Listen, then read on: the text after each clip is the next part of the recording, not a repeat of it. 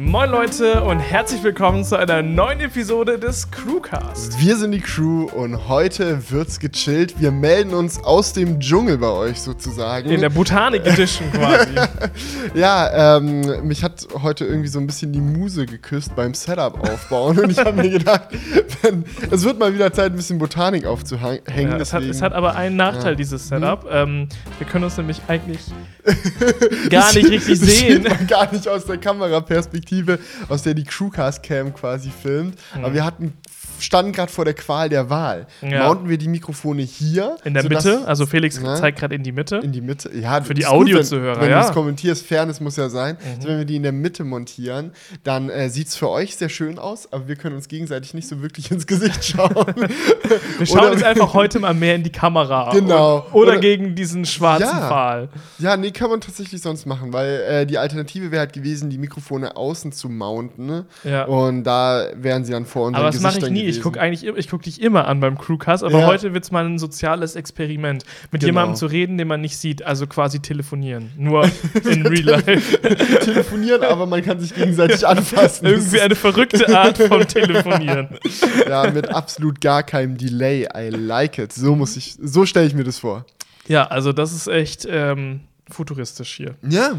Aber Julian, erzähl mal, was geht? Wie ging es dir so? Wie er ging es dir so? Ey, du, diese du, musst, Woche? du musst noch was sagen. Was musst du denn sagen? Ja, äh, diesen Jingle. Ach so, was ging die Woche? Hast, kennst du es nicht von Let's Draw? Hast du früher kein Let's Draw geschaut?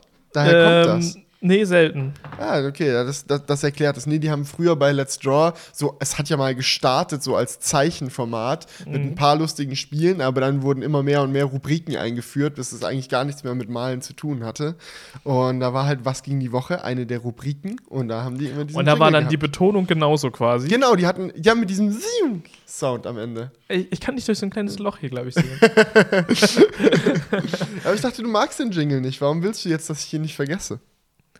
Nein, ich finde, das, gehört, das gehört jetzt schon dazu. Also von daher, die Leute haben das ja bisher auch ausgehalten. Ja. Also von daher glaube ich nicht, dass es jetzt so ein Problem wird nachhaltig. Ja. Also wenn ihr den Jingle auch nicht mögt, könnt ihr mal ein Feedback da lassen. Ansonsten Vielleicht irre ich mich auch gerne alle immer weiter. Den. Vielleicht bin ich ja der einzige Miesepeter hier bei der das Geschichte. Das könnte sein. Ja, wir können eine Abstimmung einfach ja, machen. Ja, wollte ich auch gerade sagen. Es ist Zeit Oben in den Infokarten. Mögt ihr die Ape Crime, ähm, wie sagt man, Nostalgie im Crewcast oder mögt ihr es lieber, wenn ich die Klappe halte und nicht Ich mach das schon mal für, für dich ähm, eine. Ja, schreib's in die Notizen. Ja, ja, mache ich, genau. Das ist sehr gut und sehr wichtig. Was ging die Woche? Abstimmung. Abstimmung. Genau. Ach, sind wir organisiert? Das ist der Workaround, dass man es in die Themenliste reinschreibt, weil immer, wenn ich die Timecodes mache, schaue ich nochmal in die Themenliste rein, um halt zu gucken, was für Themen wir hatten, damit ich halt an die richtigen Stellen hinskippen kann, um die Timecodes zu setzen. Und wenn da irgendwo drin steht, Abstimmung reinmachen, so dann werde ich da nochmal dran erinnert. Clever. Clever. Das ist so schlau. Aber ja, erzähl Aber was ging mal. denn jetzt die Woche? Ja, erzähl doch mal. Ja, erzähl doch mal. Also, bei mir Oh. Live-Crewcast. Und seit dem Live-Crewcast halt? Ja, also nach dem Live-Crewcast erstmal einen Tag ähm, erholen.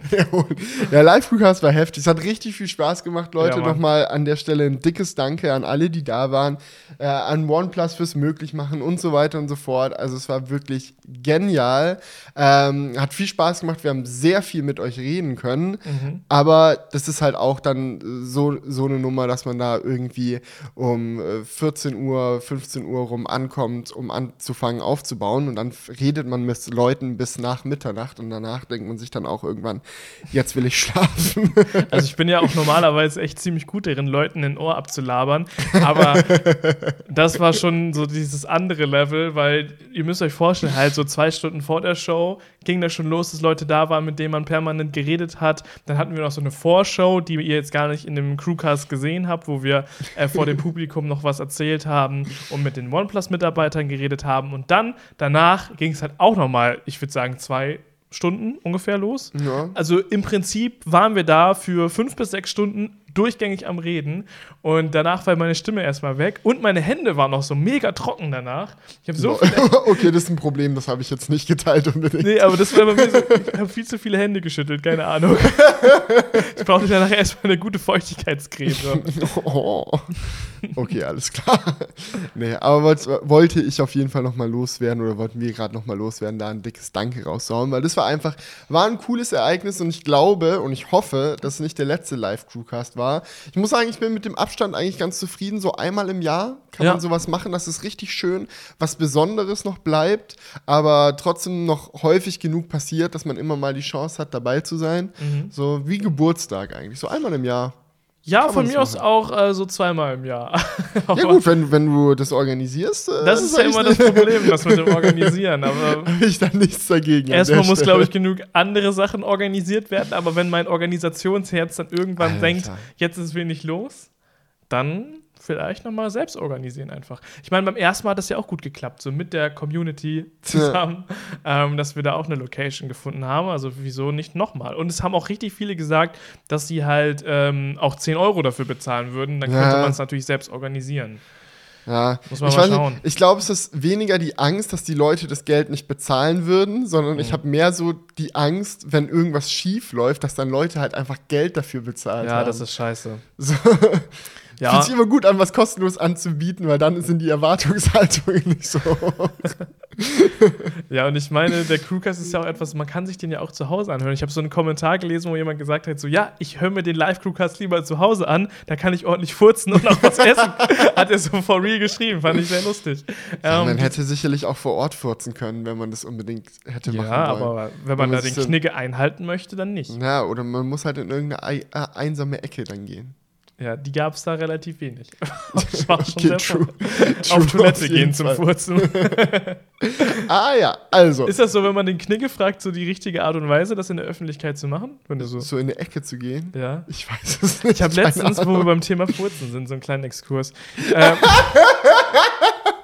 Okay, Felix, Timecode setzen, Exkurs furzen von Julian, schreibe ich rein.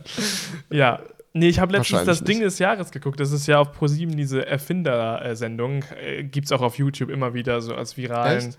Ja. Ich kenne das wirklich gar nicht. So, worum geht's denn da? Achso, ja, da geht es darum, dass Erfinder ihre Erfindungen vorstellen können, so ein bisschen wie bei Höhle der Löwen, nur ähm, dass dieses Investment-Ding komplett rausfällt. Also bei Die Höhle der Löwen mhm. geht es ja darum, dass einer der Löwen quasi investiert oder nicht investiert. Und bei Pro7, bei das Ding des Jahres, ist es vielmehr darauf getrimmt, ähm, dass es mehr so eine Unterhaltungsgeschichte ist. Das heißt, es ist mehr so DSDS-mäßig. Da treten dann die Erfinder gegeneinander an. Ähm, erstmal immer in einem Duell, dann gewinnt einer und das ist wie so ein bisschen wie bei einer WM. WM. Dann schaltet, mhm. äh, sch ähm, scheidet immer wieder einer aus und am Ende bleibt halt ein Gewinner und der bekommt, glaube ich, 100.000 Euro. Ah, okay. Genau, oder 50.000, ich weiß es gerade nicht mehr. Ähm, das ist der, der Unterschied. Achso, aber am Ende von jeder Sendung. Genau, ohne das? Investment bekommen okay. die das halt, ohne Anteile abgeben zu müssen. Ja, gut, wenn man mal bedenkt, was es früher bei Schlag dem Rab für Preise gab, ist schon ganz schön mager, oder? Ja, muss aber ich, ich weiß auch nicht, wie die Quoten Ganz ehrlich, so habe ich auch gedacht. So, ähm, ist eigentlich ein bisschen wenig so für Fernsehverhältnisse, keine Ahnung. Aber gut, ich meine, man muss auch dazu sagen, alleine, dass diese Erfindungen in der Show sind, ja, ja. bringt denen halt auch mega viel. Das ist ja, ne? bei Höhle der Löwen auch mega der Aspekt. Also die investieren ja auch nicht nur da rein, weil die, in die ja. an die Firmen glauben, sondern weil die wissen, dass sie denen gleichzeitig halt auch eine Bühne bieten. Also ich meine, das genau. ist eher Abding zum Beispiel, als ob das so viele Leute gekauft hätten, wenn es nicht in der Fernsehsendung War das da wäre. überhaupt drin? Ja, ja. Echt? Ja. Okay. Erb ist von Frank. Ist doch so. Ja, gut, nur weil es von Frank Thelen ist, muss es ja nicht in der Show gewesen sein. Ach so, ich dachte, dass er. Also, gut, in dem Fall äh, muss ich da vielleicht ein bisschen zurückrudern, aber ich würde auch davon ausgehen, dass wenn der äh, in was investiert, dass er dann mhm. sich darum bemüht, dass die da auch mal in der Fernsehsendung auftauchen, weil das ist ja für ja, aber so rumläuft das ja ein kostenloser Promo-Move. Als ob das nicht so rumläuft. Das ist doch locker komplett durchgeskriptet. Also was auf jeden Fall also laufen wird, ist, dass wenn da jemand reinkommt und die investieren da, dass sie dann halt die Sendung so früh aufnehmen, dass sie halt schon ähm, alles fertig machen und wenn die Send Sendung dann live gestellt wird, ausgestrahlt wird, dass sie dann halt schon die Produkte in den äh, Supermarktregalen äh, stehen haben, damit es direkt losgehen kann. Da bin ich mir 100% sicher. Aber ja, das ist eben bei das Ding des Jahres nicht so. Jetzt kommen wir zu meinem Furz-Gadget. Achso, da waren, ja, genau. Wir waren ja beim, wir waren beim okay. Furzexkurs, ja, okay. ja, genau. Nein, also ich fand das ganz lustig. Da hat jemand sich so for real hingestellt und gesagt: So, ja, ich habe was entwickelt, ähm, womit du nie wieder richtig furzen musst. Hä? So eine Pille oder was? Nein, es ist ähm, wie so ein Wattestäbchen in relativ dünn, also Nein. Ich zeig das jetzt Nein. gerade. Nein. Ja, doch. Und das Nein. schiebt man sich Nein. in, in den Sag's nicht. Ich will's gar nicht hören. In den allerwertesten. und dadurch, dass er dann immer so ganz leicht offen ist, kann ein Furz einfach so entweichen. Und in dem Ding ist halt auch ein äh, Filter drin, der die Geruchsstoffe rausfiltert. Das heißt, du hast nie mehr den, das Furzgeräusch. Die Gase können einfach so entweichen. Ja, und natürlich. Und es den, riecht nicht. Ja, und der größte Vorteil ist, dass du gleichzeitig auch noch das erotische Erlebnis eines Buttplugs im Alltag äh, quasi. Ja, vielleicht gibt es dann auch noch so Special Editions.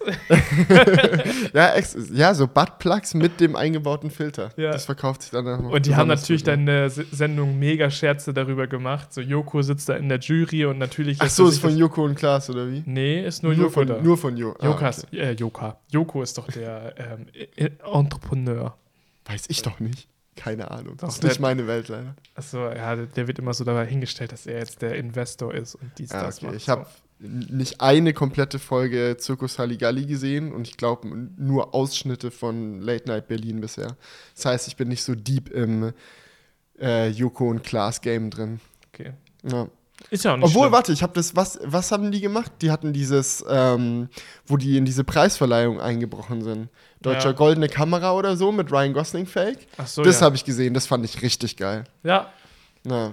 Ja, muss man auch. Also, die haben schon viele coole Sachen gemacht, so ist es nicht. Aber irgendwann ist auch mal gut gewesen. nee, wollen wir gar nicht halten. Ich fand es sehr lustig, also von daher kleiner Gadget-Exkurs. Aber da, da werden auch. Kleiner Gadget. ich sehe schon das nächste Video auf Own Galaxy. Top 5 Furz-Gadgets. ja, dann, also dann Oder geht's mit meinem Kanal. Gadgets sind für einen Arsch. Top 5 Furz-Gadgets. Geil. ja, nee, ich glaube, so weit kommt es nicht. Also es gibt auch noch echt irgendwo ein Limit. Aber fand ich ganz lustig. Und ihr dürft Mhm. es auch nicht denken, dass es da in dieser Sendung nur solche Sachen gibt. Also da gab es wirklich, wirklich sinnvolle Ich Sachen. will es jetzt nicht schlecht reden, diese Sendung, aber es ist schon so, dass in dieser einen Episode gab es halt dieses Furz-Gadget. Ja. Das, aber die haben das, also er hat das auch sehr seriös rübergebracht. So. Ach so. so Der seriös, wie es halt geht dann in dem Fall. Ne? Ja, ich würde sagen, der hat das Maximum an Seri Seriosität rausgeholt. Tatsächlich, mehr geht eigentlich nicht. Ah, vielleicht müssen wir den Ausschnitt mal anschauen. Und dann Zieh dir das mal lernt, zu lernt, man, lernt man vielleicht noch mal ein bisschen was über Produktpräsentation.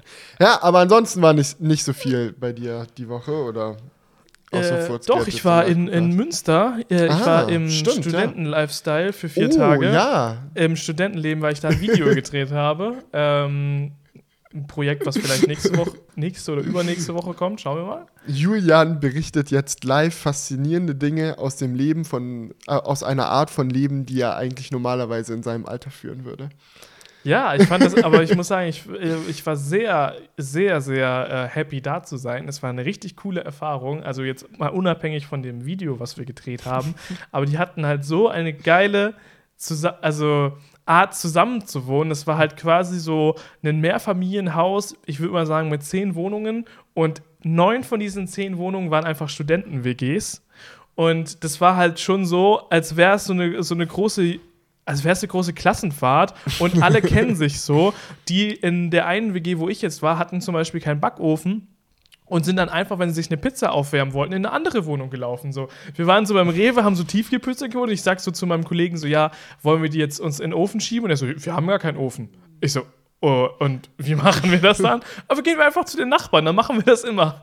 Hat er so den Schlüssel von den Nachbarn genommen, ist dann da in die WG gelaufen und dann haben wir da die äh, Tiefkühlpizza gemacht. Ja, das Ding ist, ich würde auch übel gern so leben oder ich bin Ja. pr- prinzipiell ein Mensch, der für sowas übel offen ist. Aber in dem Haus hier zum Beispiel kannst du dir komplett abschminken. Es gibt hier keinen einzigen Nachbarn, der so, so easy mit uns umgehen würde. Ich glaube auch, dass es das so echt sehr selten gibt. Also, dass es Ja. so extrem ist, weil die waren halt wirklich so, ähm, das war, ich fand es richtig cool und herzlich. Ich habe mich da nach einem Tag schon so wie ein Mitbewohner gefühlt, so, weil ich hatte auch mein eigenes Zimmer, weil einer gerade verreist war. Mhm. Ja. Und dann habe ich da wie so gewohnt, als wäre ich so ein Mitbewohner, fand ich richtig, richtig cool, richtig herzlich. Morgens sind dann aus einer anderen WG ein paar Mädels zum Frühstücken gekommen und ich sitze da so und kannte die gar nicht. Ja, ja, wir kommen zum Frühstücken runter. und dann haben die zusammen gefrühstückt Frühstück oder als wir uns die Pizza da abends aufgewärmt war, war in der Party, äh, in der Wohnung gerade eine Party am Laufen. So, keine Ahnung, es war mega crazy. Also so Studentenlife hatte ich tatsächlich in meinem Leben nicht. Deswegen fand ich es echt cool, da jetzt mal Auch so in deinem alten, in äh, Lu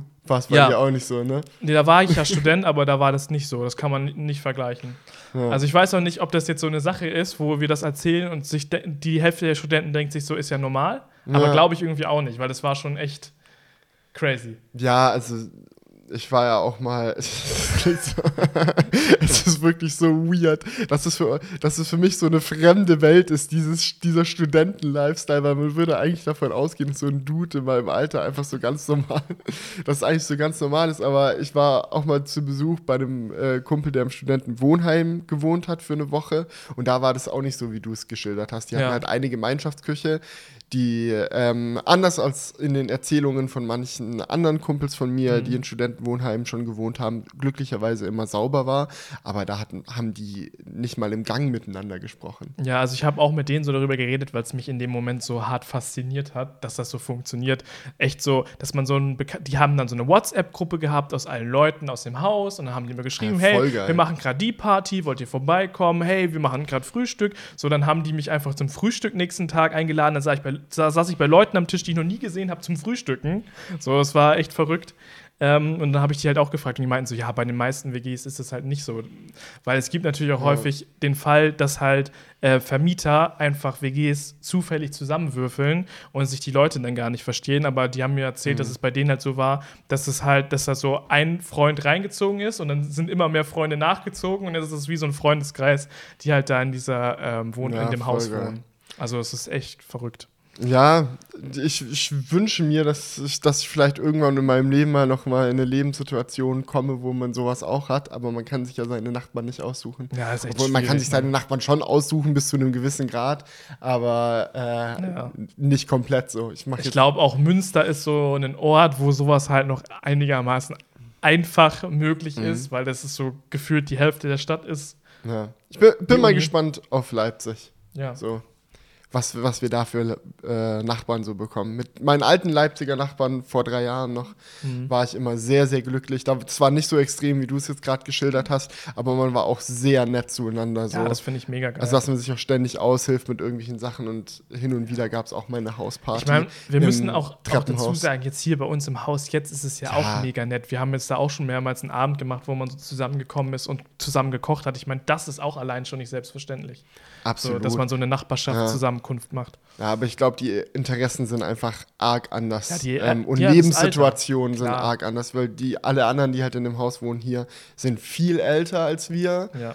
Und ähm, auch, also sind schon alle nett und so, aber das ist jetzt nicht so, dass es jetzt ähm, Leute wären, mit denen ich mich treffen würde, um äh, Party zu machen oder um irgendwie, ja. äh, keine Ahnung, Bier heben zu gehen oder so. Dann kommt es halt mal hier und da zu einer netten Zusammenkunft, aber.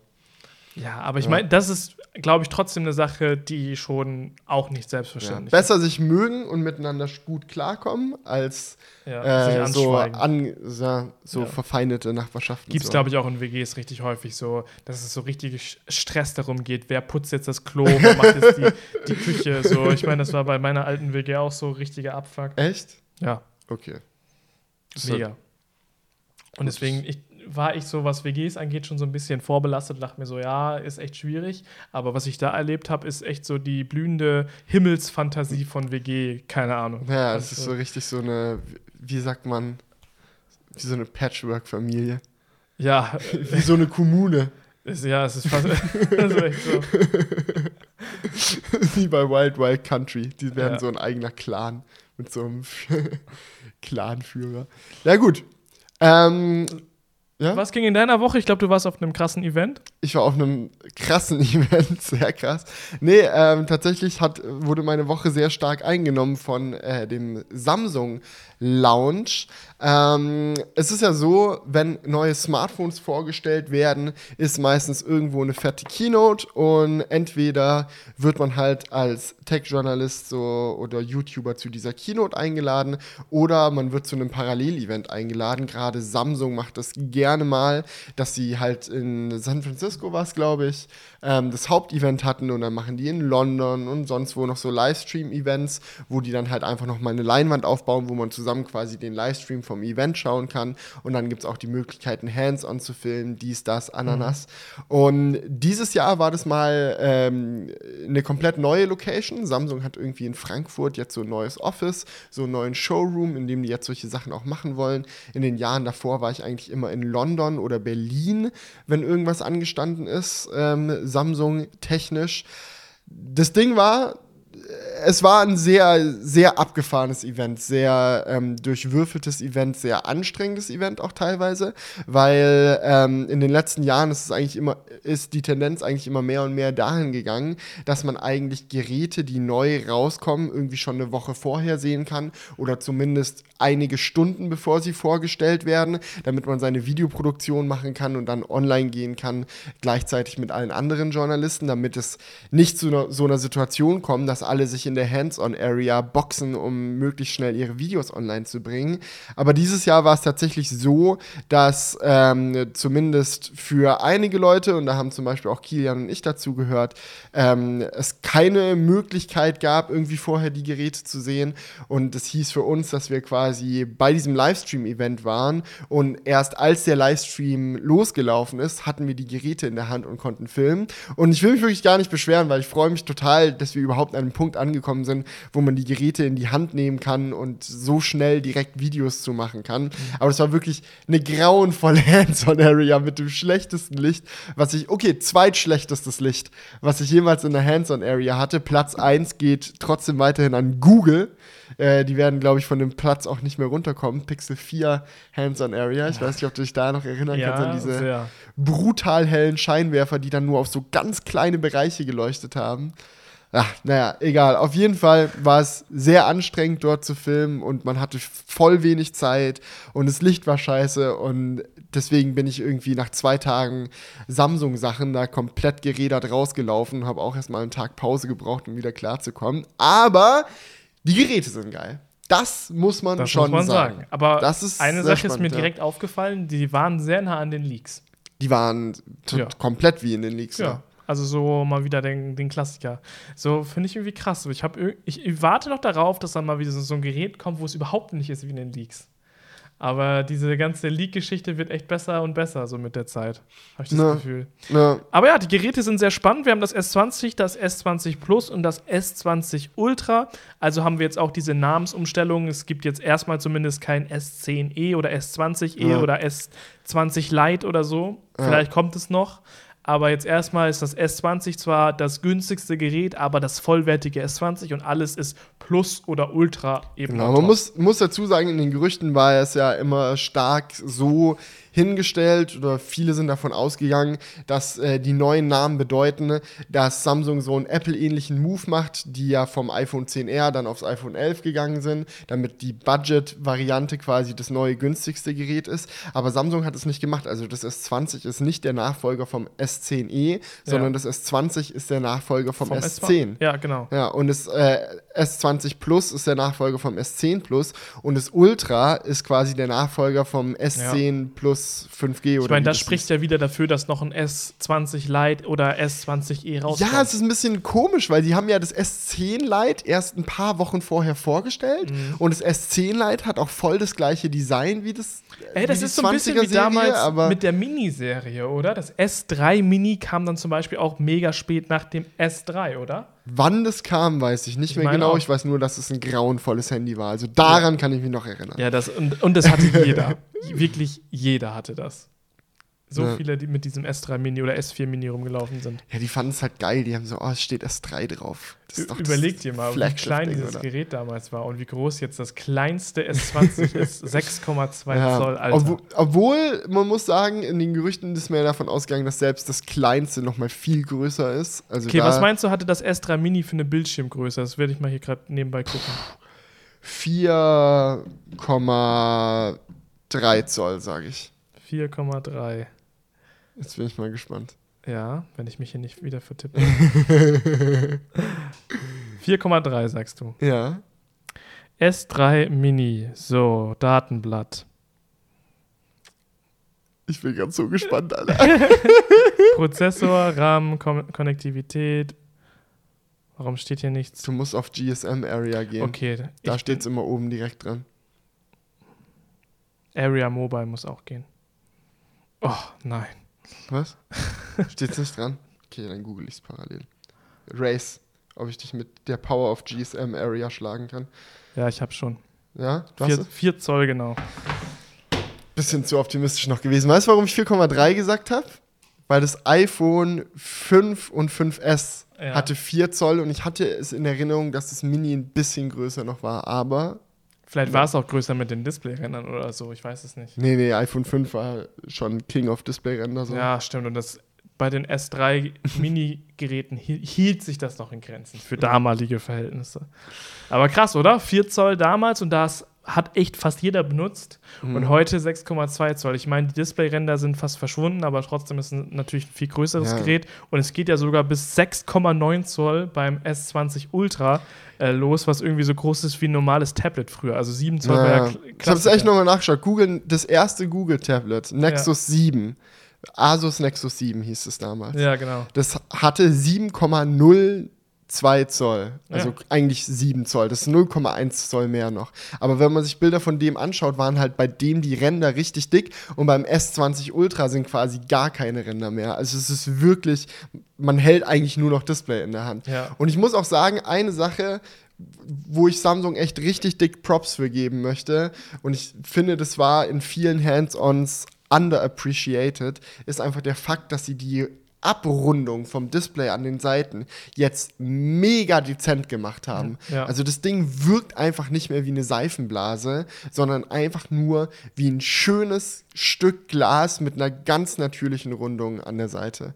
Und äh, die ist schon da und hat schon einen coolen Effekt, aber es ist jetzt nicht so wie beim S6 Edge war es, glaube ich, noch ganz schlimm, dass wenn du von vorne drauf geschaut mhm. hast, dass du dann so Lichthöfe an der Seite hattest, weil die Blickwinkel auf das OLED-Display natürlich dann anders waren und dann wird es halt heller oder dunkler, je nachdem, ja. wo du drauf guckst. Und ich fand, selbst beim äh, S10 war das teilweise noch so, aber jetzt bei der S20-Serie wirklich gar nicht mehr. Das muss man, das, also ich habe es ja nicht in der Hand gehabt, aber es sah auf jeden Fall gut aus. Ich meine, jetzt auch zum Beispiel beim ähm, Note 10 oder beim S10 war es manchmal so, dass man gerade, wenn man von der Seite drauf geguckt hat, auch eben, wie gesagt, ähm, diese Verfärbungen gesehen hat. Ähm, oder wenn man von vorne ja. drauf geguckt hat, irgendwie Text schon so sich halb rumgebogen hat oder so, oder was dann nicht ganz so schön ja, Ich meine, wenn Text sich rumbiegt, ist es ganz cool. Was weniger cool ist, ist, wenn du so Spiele spielst und so Buttons sind auf der Edge. Das ist nervig. Mhm. Und was halt, wie du schon gesagt hast, ist mit den Farben. Weil Blickwinkel, dann schaust, liest du halt so einen weißen Blogartikel oder so, schwarzer Text auf weißem Hintergrund Hintergrund und du hast links so eine grüne Linie an der Edge und rechts so eine lila Linie, weil halt die Blickwinkel sich so shiften. Aber das ist jetzt wirklich, das hast du gar nicht mehr. Ja. Und es ist schon sehr feierbar und fühlt sich sehr gut in der Hand an. Also die Geräte sind so, was das Handling angeht, würde ich sagen, best Samsung ever did. Also da muss man echt Props raushauen. Würdest du das S20 Ultra nehmen nee. oder das S20 Plus? Du hast wirklich gar keine Vorstellung davon, wie fett dieses Handy ist. Ja. Das ist. Das kommt auf Video nicht rüber. Das ist ohne Case so wie dein iPhone im Rhino Shield Case. Und obendrauf noch ein Kamerahubbel. Also es ist wirklich ein fettes Ding. Ich fand das voll gut, wie du es gezeigt hast mit, dieser, mit dem 2-Euro-Stück, weil das ist echt krass, ne? Ja, der Kamerahubbel ist so dock. Ich habe dann auch mal ein 2-Euro-Stück aufs iPhone drauf gehalten, weil man hat das ja auch so ja auch bei den ersten, bei den ersten Leaks, wo es rauskommt, haben ja auch viele gesagt, so uff, das hat ja jetzt sogar zwei Ebenen. Erstmal dieses, dieses Glasquadrat quasi und mhm. dann erheben sich die Linsen nochmal. Ist ja mega hässlich und mega scheiße. Aber wenn man das neben das S20 Ultra hält, dann fällt einem auf, nee, äh, Apple war da schon sehr minimalistisch im Verhältnis unterwegs. Aber das Ultra ist ja auch nicht das Gerät, was die Leute kaufen sollen. Das Ultra ist ja das Gerät, was dafür da ist, um einfach mal die Eier auf den Tisch zu knallen ja. und zu sagen, guck mal, wir sind Samsung und wir können ganz krasse Sachen machen. Und man muss auch ganz ehrlich sagen, sie können krasse Sachen machen. Also ja. abgesehen vom Handling ist das S20 Ultra mega krass. Es ist wirklich. nur noch der S-Pen quasi. Nee, ich boah, bleib mir weg mit dem Pen, das klaut nur Akku. Ich, ich habe lieber 5000 mAh Akku als ein S-Pen. Hey, die hätten dann einfach das Gerät bündig mit der Kamera machen können und dann noch den S-Pen rein. Ja, aber das wäre dann auch, es ist wirklich schon, selbst ohne den Kamerahubbel, wenn du ja, es in der Hand hast, Zoll ist, ist eigentlich voll das Note-Terrain, sage ich jetzt mal. Das ist größer als das größte Note. Ja. Ne? Es ist einfach größer. Und Warten wir mal auf das Note 20. Ja, das, wird dann noch mal, das wird dann 8 Zoll groß. Es ist ja auch viel krasser als das Note. Also so vom, vom prinzipiellen Aufbau. Allein, dass es 16 GB RAM hat. 16 GB RAM. Mein erstes MacBook hatte 4 GB RAM. Auf dem habe ich angefangen, YouTube-Videos zu machen. Ja. So, bis ich umgestiegen bin auf das neue MacBook, also bis vor einem halben Jahr, hatte mein MacBook 16 GB RAM. Überleg dir das. Also, es ist so ganz normale Größe und die bauen es in ein Handy ein. What? Mhm. Ja, das ist schon, das ist schon echt verrückt. Ja, sehr unnötig vielleicht bei dem RAM. Ich bin mal gespannt. Ich will unbedingt, wenn ich mal meine Hände noch an so ein Gerät bekomme. Ich meine, Pixel 4 hat jetzt 4 GB RAM trotzdem noch, ne? Ich weiß es nicht auswendig. Oder sind die auf 6 gegangen? Ich muss mal gerade noch mal nachschauen. Ähm, aber das iPhone hat zumindest noch 4 GB RAM. Ähm, und da kann man ja mal so ein Multitasking-Battle machen, so 16 GB RAM versus 4 GB RAM in zwei Flaggschiff-Geräten. Macht es wirklich einen großen Unterschied oder nein? Das ja, also ich, es werden wohl mehr Tabs offen bleiben. Ja, Tabs schon, aber Apps ist ja schon. Nee, 6 GB RAM hat das Pixel 4, ich nehme es zurück. Ja, ja. Ist trotzdem weniger als die Hälfte, ne? Ne. Das ist schon verrückt. Aber mit sechs sollte man eigentlich klarkommen noch so. Also das ist jetzt, ist jetzt nicht so das Problem. Kannst, ich glaube, mit der Hardware vom S20 Ultra kannst du einfach zwei Smartphones eigentlich bauen. Ja, so. ja ist so. Mit allem so. Ja, du hast eine Refresh Rate, die reicht für zwei Displays eigentlich. So, ja. du hast ich weiß nicht, wie es genau ist äh, von der Hardware mit dem 5G-Modul, aber vielleicht hat man sogar ein 5G-Modul und noch das 4G-Modul. Ja, ist so. Dass man sich die sogar aufteilen das ist so, Ja. ja, ne? Ja, es ist so. Ja, lustig. es ist für zwei Handys was drin. Nur der Akku wird vielleicht ein bisschen knapp. Ich glaube, das waren 5000 oder so. Ne? Ja, ja, also immer noch zwei Motorracer. Ja, ja, okay. Ja, gut, wenn du die Display, wenn du die Displayauflösung noch durch zwei teilst, sind eigentlich auch noch reich. Ja, obwohl zweieinhalbtausend, ich meine, iPhone 11 ist, glaube ich, auch nicht so arg viel größer. Das ist jetzt Jetzt, wird, jetzt ist wieder gefragt nach schnellem Google. Ja, ja, ich, ich habe GSM Area auf meiner Seite.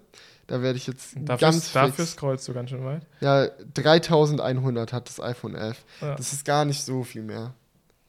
Und es hat ja echt eine gute Akkulaufzeit, iPhone mhm. 11. Also wenn die Akkulaufzeit da 15% geringer wäre, würde, glaube ich, niemand das Heulen anfangen. Ja, also ja. schon, schon ultra. Ja, du hast auch vier Kameras. Also du, wenn du es in zwei, zwei Geräte splittest, dann hast du immer noch zwei Dual-Cam-Smartphones. So, obwohl Time-of-Flight-Sensor zählt ja nicht. Dann hast so du so eine Cam nur mit Zoom-Linsen. äh, ein Smartphone nur mit Zoom. Ja, nur fünffach Zoom. Obwohl das Geschrei ja echt groß war jetzt noch wegen dieser Thematik mit dem äh, Dreifach-Zoom beim S20 und S20 Plus, ne? Weil es ist jetzt rausgekommen, also äh, Samsung hat sich da ja sehr bedeckt gehalten, zu erzählen, wie doll der optische Zoom tatsächlich ist bei der Zoom-Kamera im S20 und S20 Plus. Im S20 Ultra ist es fünffacher optischer Zoom, das weiß man, aber bei den anderen wusste man es nicht so genau.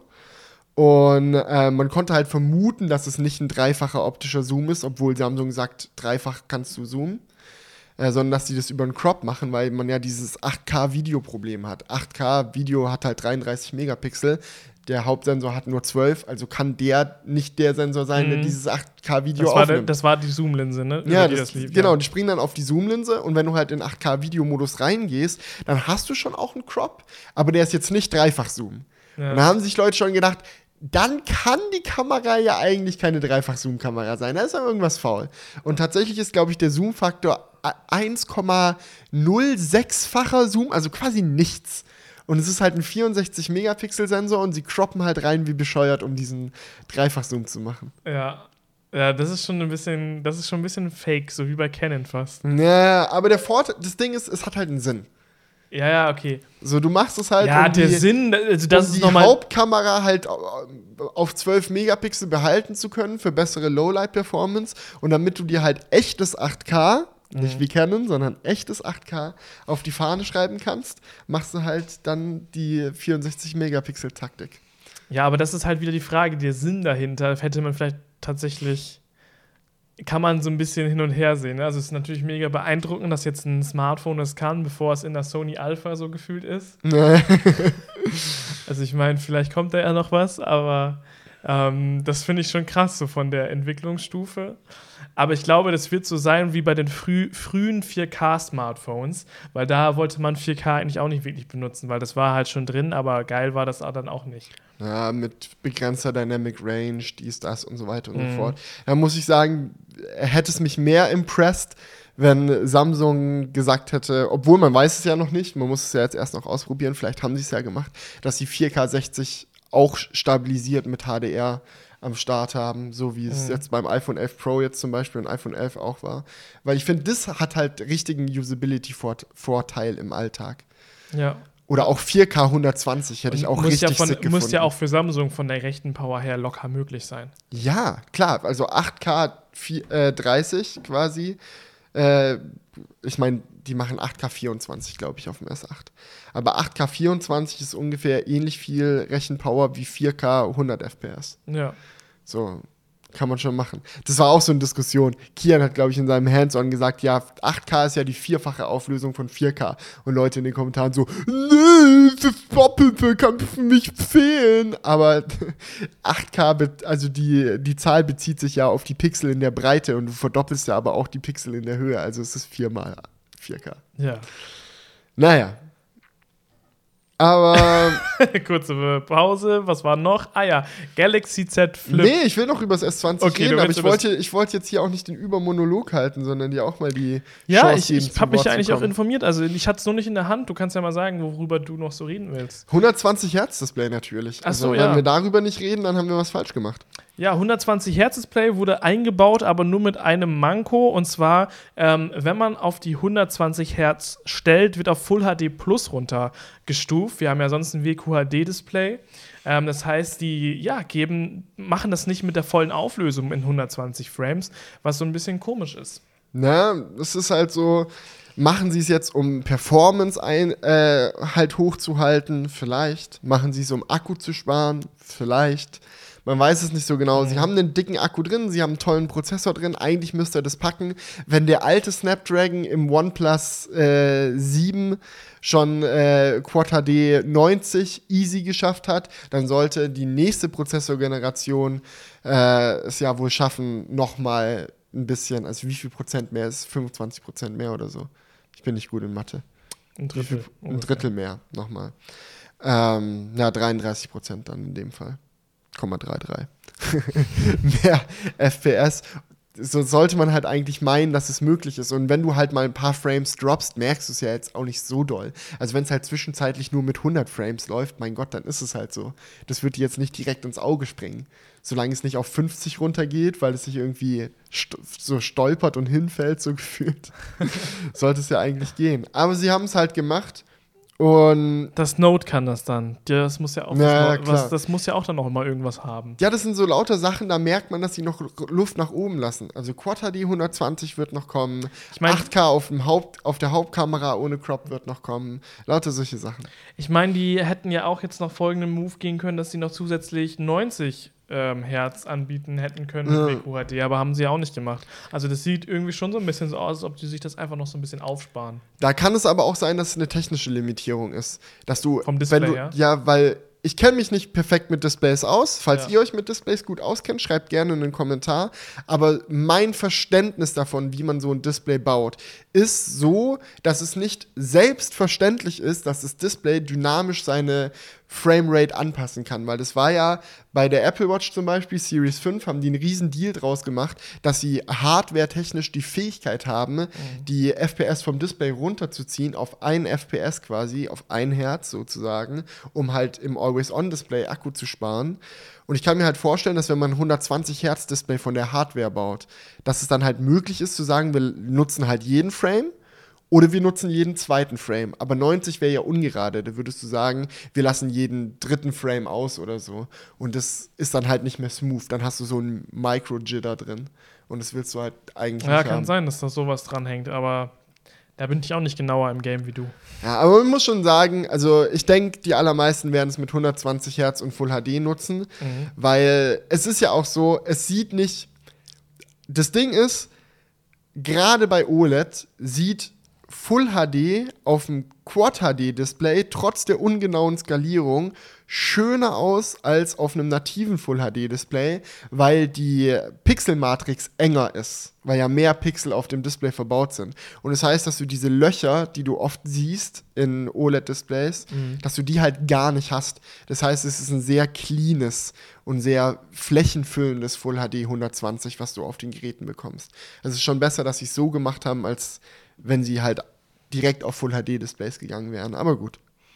Ja, ja. ich meine, wie gesagt, das wird sicher, das ist so eine Sache, das wird auf 100, äh, zu 100 Prozent sich noch ändern in den nächsten Geräten. Das ja. ist eigentlich ganz, ganz klar abzusehen jetzt bei dem bei der S20-Reihe. Was glaubst du, was OnePlus macht mit dem OnePlus 8? Weil sie haben ja schon gesagt, dass es 120 Hertz kann, aber sie haben noch nichts gesagt zu den Bedingungen. Ich glaube, die machen das ohne Kompromisse. Ja, hm. glaube ich schon. Das ist dann halt die Frage, weil das ist ja auch ein Samsung-Panel. Wahrscheinlich ist es sogar dasselbe Panel. Vielleicht haben die auch einen äh, Exklusivvertrag mit Samsung dafür und deswegen konnte Samsung es noch nicht machen. Samsung will die besten äh, Produkte aufheben für äh, Ohne Spaß, das kann ich mir bei Samsung schon vorstellen, dass sie sowas machen. Also wenn OnePlus da gut für bezahlt. Ja, aber OnePlus verkauft halt nicht in solchen Stückzahlen, dass es sich für die lohnen würde. Also Samsung verkauft ja, ja gut, viel mehr Geräte. OnePlus steht ja noch, stehen ja noch mehr Handyhersteller. Die werden ja dann einen, einen Deal für alle. Ich glaube, das sind ja drei Brands oder Redmi, OnePlus. Ja, das ist, kann man nicht so genau sagen, weil ähm, die gehören zwar schon zusammen, aber es ist jetzt nicht so wie äh, bei VW irgendwie, dass sie dann alle mhm. denselben Baukasten benutzen, sondern die haben nur so firmenübergreifend halt so dieselben Investoren, wenn ich das richtig verstanden habe. Ja, aber hatte. ich meine, so Smartphones sehen doch bei denen auch teilweise schon sehr ähnlich aus, wo man sich so denkt, da, da Zwischen OnePlus und den anderen Brands selten. Weil manchmal so, ich weiß nicht genau, wie die ganzen Brands heißen, die drin sind, aber manchmal scheren die so ganz kleine Sachen. Ja, es, ja, okay. Also OnePlus zumindest. Also andere Brands, die auch unter dem Mantel sind, arbeiten enger zusammen, aber es gab mhm. jetzt noch kein OnePlus-Handy, das genauso aussah wie ein Oppo-Handy zum Beispiel. Okay. Ja. Hatte ich irgendwie gerade anders in, im Kopf. Was für, was für ein Gerät meinst du denn, wäre das gewesen? Ja, ich meine, dass die auch ähm, Ähnlichkeiten zum Beispiel beim OnePlus 7 und mit dem Oppo, wie das jetzt genau heißt, Schlag mich tot. Dass ja. Oppo da eine, eine, eine, sehr ähnliche Designsprache und alles hat. Nee. Nur unter einem anderen Labeling. Ja, es könnte sein, dass ich jetzt, ich meine, ich kenne nicht jedes Oppo-Gerät auswendig. Nee, die gibt es ja auch in Europa so. jetzt eigentlich gar nicht. Aber ja. Ihr könnt ja gerne mal, wenn ihr, wenn ihr da komplett im Game seid, mal uns ein bisschen aufklären über die Faktenlage. Sehr gerne, ja. Aber Im, ja. Im Endeffekt auch egal. Wir wissen ja. eh nicht, wie es bei Samsung abläuft. Also von daher. wenn ihr firmenintern äh, Dokumente leaken wollt. ja, wenn ihr bei Samsung arbeitet, könnt ihr euch auch sehr gerne bei uns melden. Da nehmen wir die Infos immer gerne an. Ja, ich würde mich auch freuen, wenn sich jemand bei Samsung bei mir meldet wegen Testgeräten. Hab schon vor ein paar Tagen gefragt, aber na, schauen ja. wir mal. das, das wird schon. Mhm. Das Galaxy Z Flip hätte man jetzt ja schon hier haben können, tatsächlich. Das hätte man kaufen können, ne? Ja, also das Zum Vollpreis. So. Das Galaxy, äh, wir, wir, nehmen das schon so vorweg, dass unsere Zuh Zuhörer und Zuschauer das schon alles wissen. Ich glaube, die meisten sind da auch schon gut im Bilde, deswegen ist der ja. Crewcast immer eher noch so. Äh, wir haben jetzt hier im Crewcast gerade nicht den Anspruch, nochmal alles genau zu erzählen. Ist ja beim S20 auch gerade so gewesen. Äh, aber Samsung hat eben auch noch das Galaxy Z Flip vorgestellt, ähm, was jetzt tatsächlich eher rausgekommen ist als das S20. Ähm, man hätte es jetzt, wie gesagt, schon kaufen können, oder? Mhm. Man hätte es jetzt schon kann hier man haben jetzt kaufen. können. Ja. Kann man jetzt kaufen. Also das ist schon Wird's- krass. Und das ist das ähm, nächste faltbare Smartphone. Ähm, nicht der Nachfolger vom Fold, aber ein, ähm, ich sag mal, ein Schwester- oder Brudergerät dazu, wie man es auch sagen möchte. Ähm, was halt ähm, quadratisch ist und wenn man es aufklappt, ist es halt sehr, sehr lang. Also ich glaube 22 zu 9 oder so ist Ja, die Displayauflösung. 21,9 zu 9. Oh, okay. Oh. Ja, sehr spannendes Gerät, ähm, weil es von der Hardware ähm, zwar erstmal ähnlich aussieht wie das Razer, also der Klappmechanismus oder nicht der Mechanismus an sich, aber eben der Formfaktor vom Gerät ist sehr ähnlich wie das Razer, nur mit dem ähm, Vorteil, dass die Hardware, die verbaut wurde, potenter ist, sage ich jetzt mal.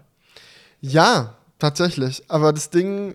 Ah, nee, war. Ah, ja. Ja, das war das Razer Review. Das ist sehr sehenswert von The Verge, was man sich mal anschauen muss.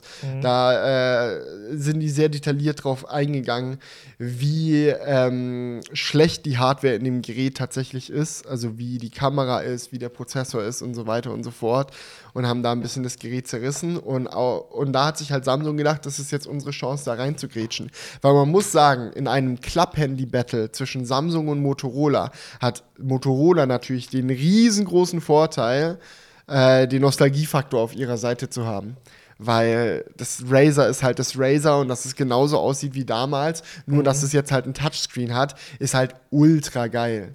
Und dass du noch diesen Retro-Modus hast, in dem dann auf dem Display das User-Interface von früher eingeblendet wird, das ist der Nerdgasm schlechthin. Ja, das ist Aber- richtig geil. Also ich meine, Samsung hat früher auch viele äh, Klapp-Handys gemacht. So ist Ja, aber die hatten halt keins, das so ikonisch war. Ja.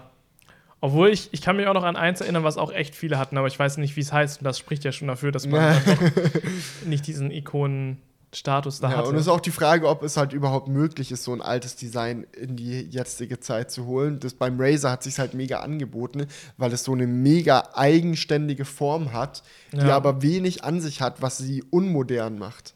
Also es ist eigentlich eine recht zeitlose Form. Solange du halt die Komponenten anpasst, kannst du das ewig weiterziehen. ja, das stimmt schon. Und ich meine, es wäre jetzt auch nicht so cool von, äh, von Samsung gewesen, wenn sie genau das gleiche gemacht hätten. Ja, wir hatten damals auch einen Klapp-Handy und jetzt haben wir auch ein Klapp-Smartphone.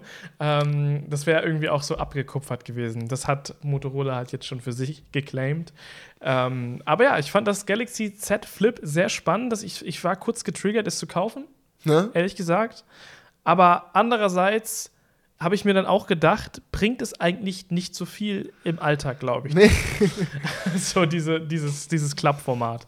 Ja, ich habe immer so ein bisschen Angst davor, die Situation falsch zu bewerten, weil man sich da halt äh, in diese ganz gefährliche Sexismus-Richtung bewegt. Weil das Ding ist so, also man kann halt generell sagen, Fakt ist schon, dass Frauen im Großen und Ganzen kleinere Hosentaschen haben als Männer. Und ich sehe übel oft, wenn Ellie mit ihrem iPhone zum Beispiel rumläuft, dass sie es nicht in die Hosentasche reinsteckt, wo man normalerweise sein Handy reinsteckt, weil es da praktisch ist, sondern dass sie es halt in der Arschtasche hat oder so, weil es da halt vorne nirgendwo reinpasst. Und das sieht man ja auch in der Stadt häufiger mal, dass Frauen einfach rumlaufen mit Handy in der Arschtasche, weil es nirgendwo anders fittet.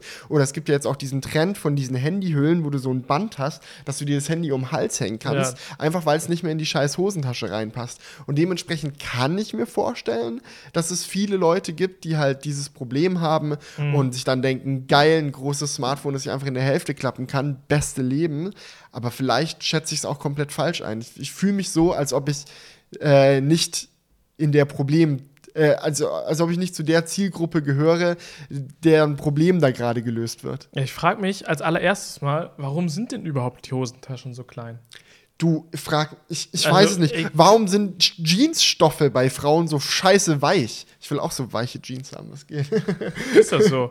ja, ja. Die sind weicher. Ja, Also, so, okay. Frauen haben oft so elastische Jeans und Männer haben immer so sta steife, harte Dann Jeans. ist das wahrscheinlich auch nicht 100% Jeans, oder? Dann ist da locker noch irgendwas. Ich weiß nicht, auf was Jeans überhaupt Okay. bestehen.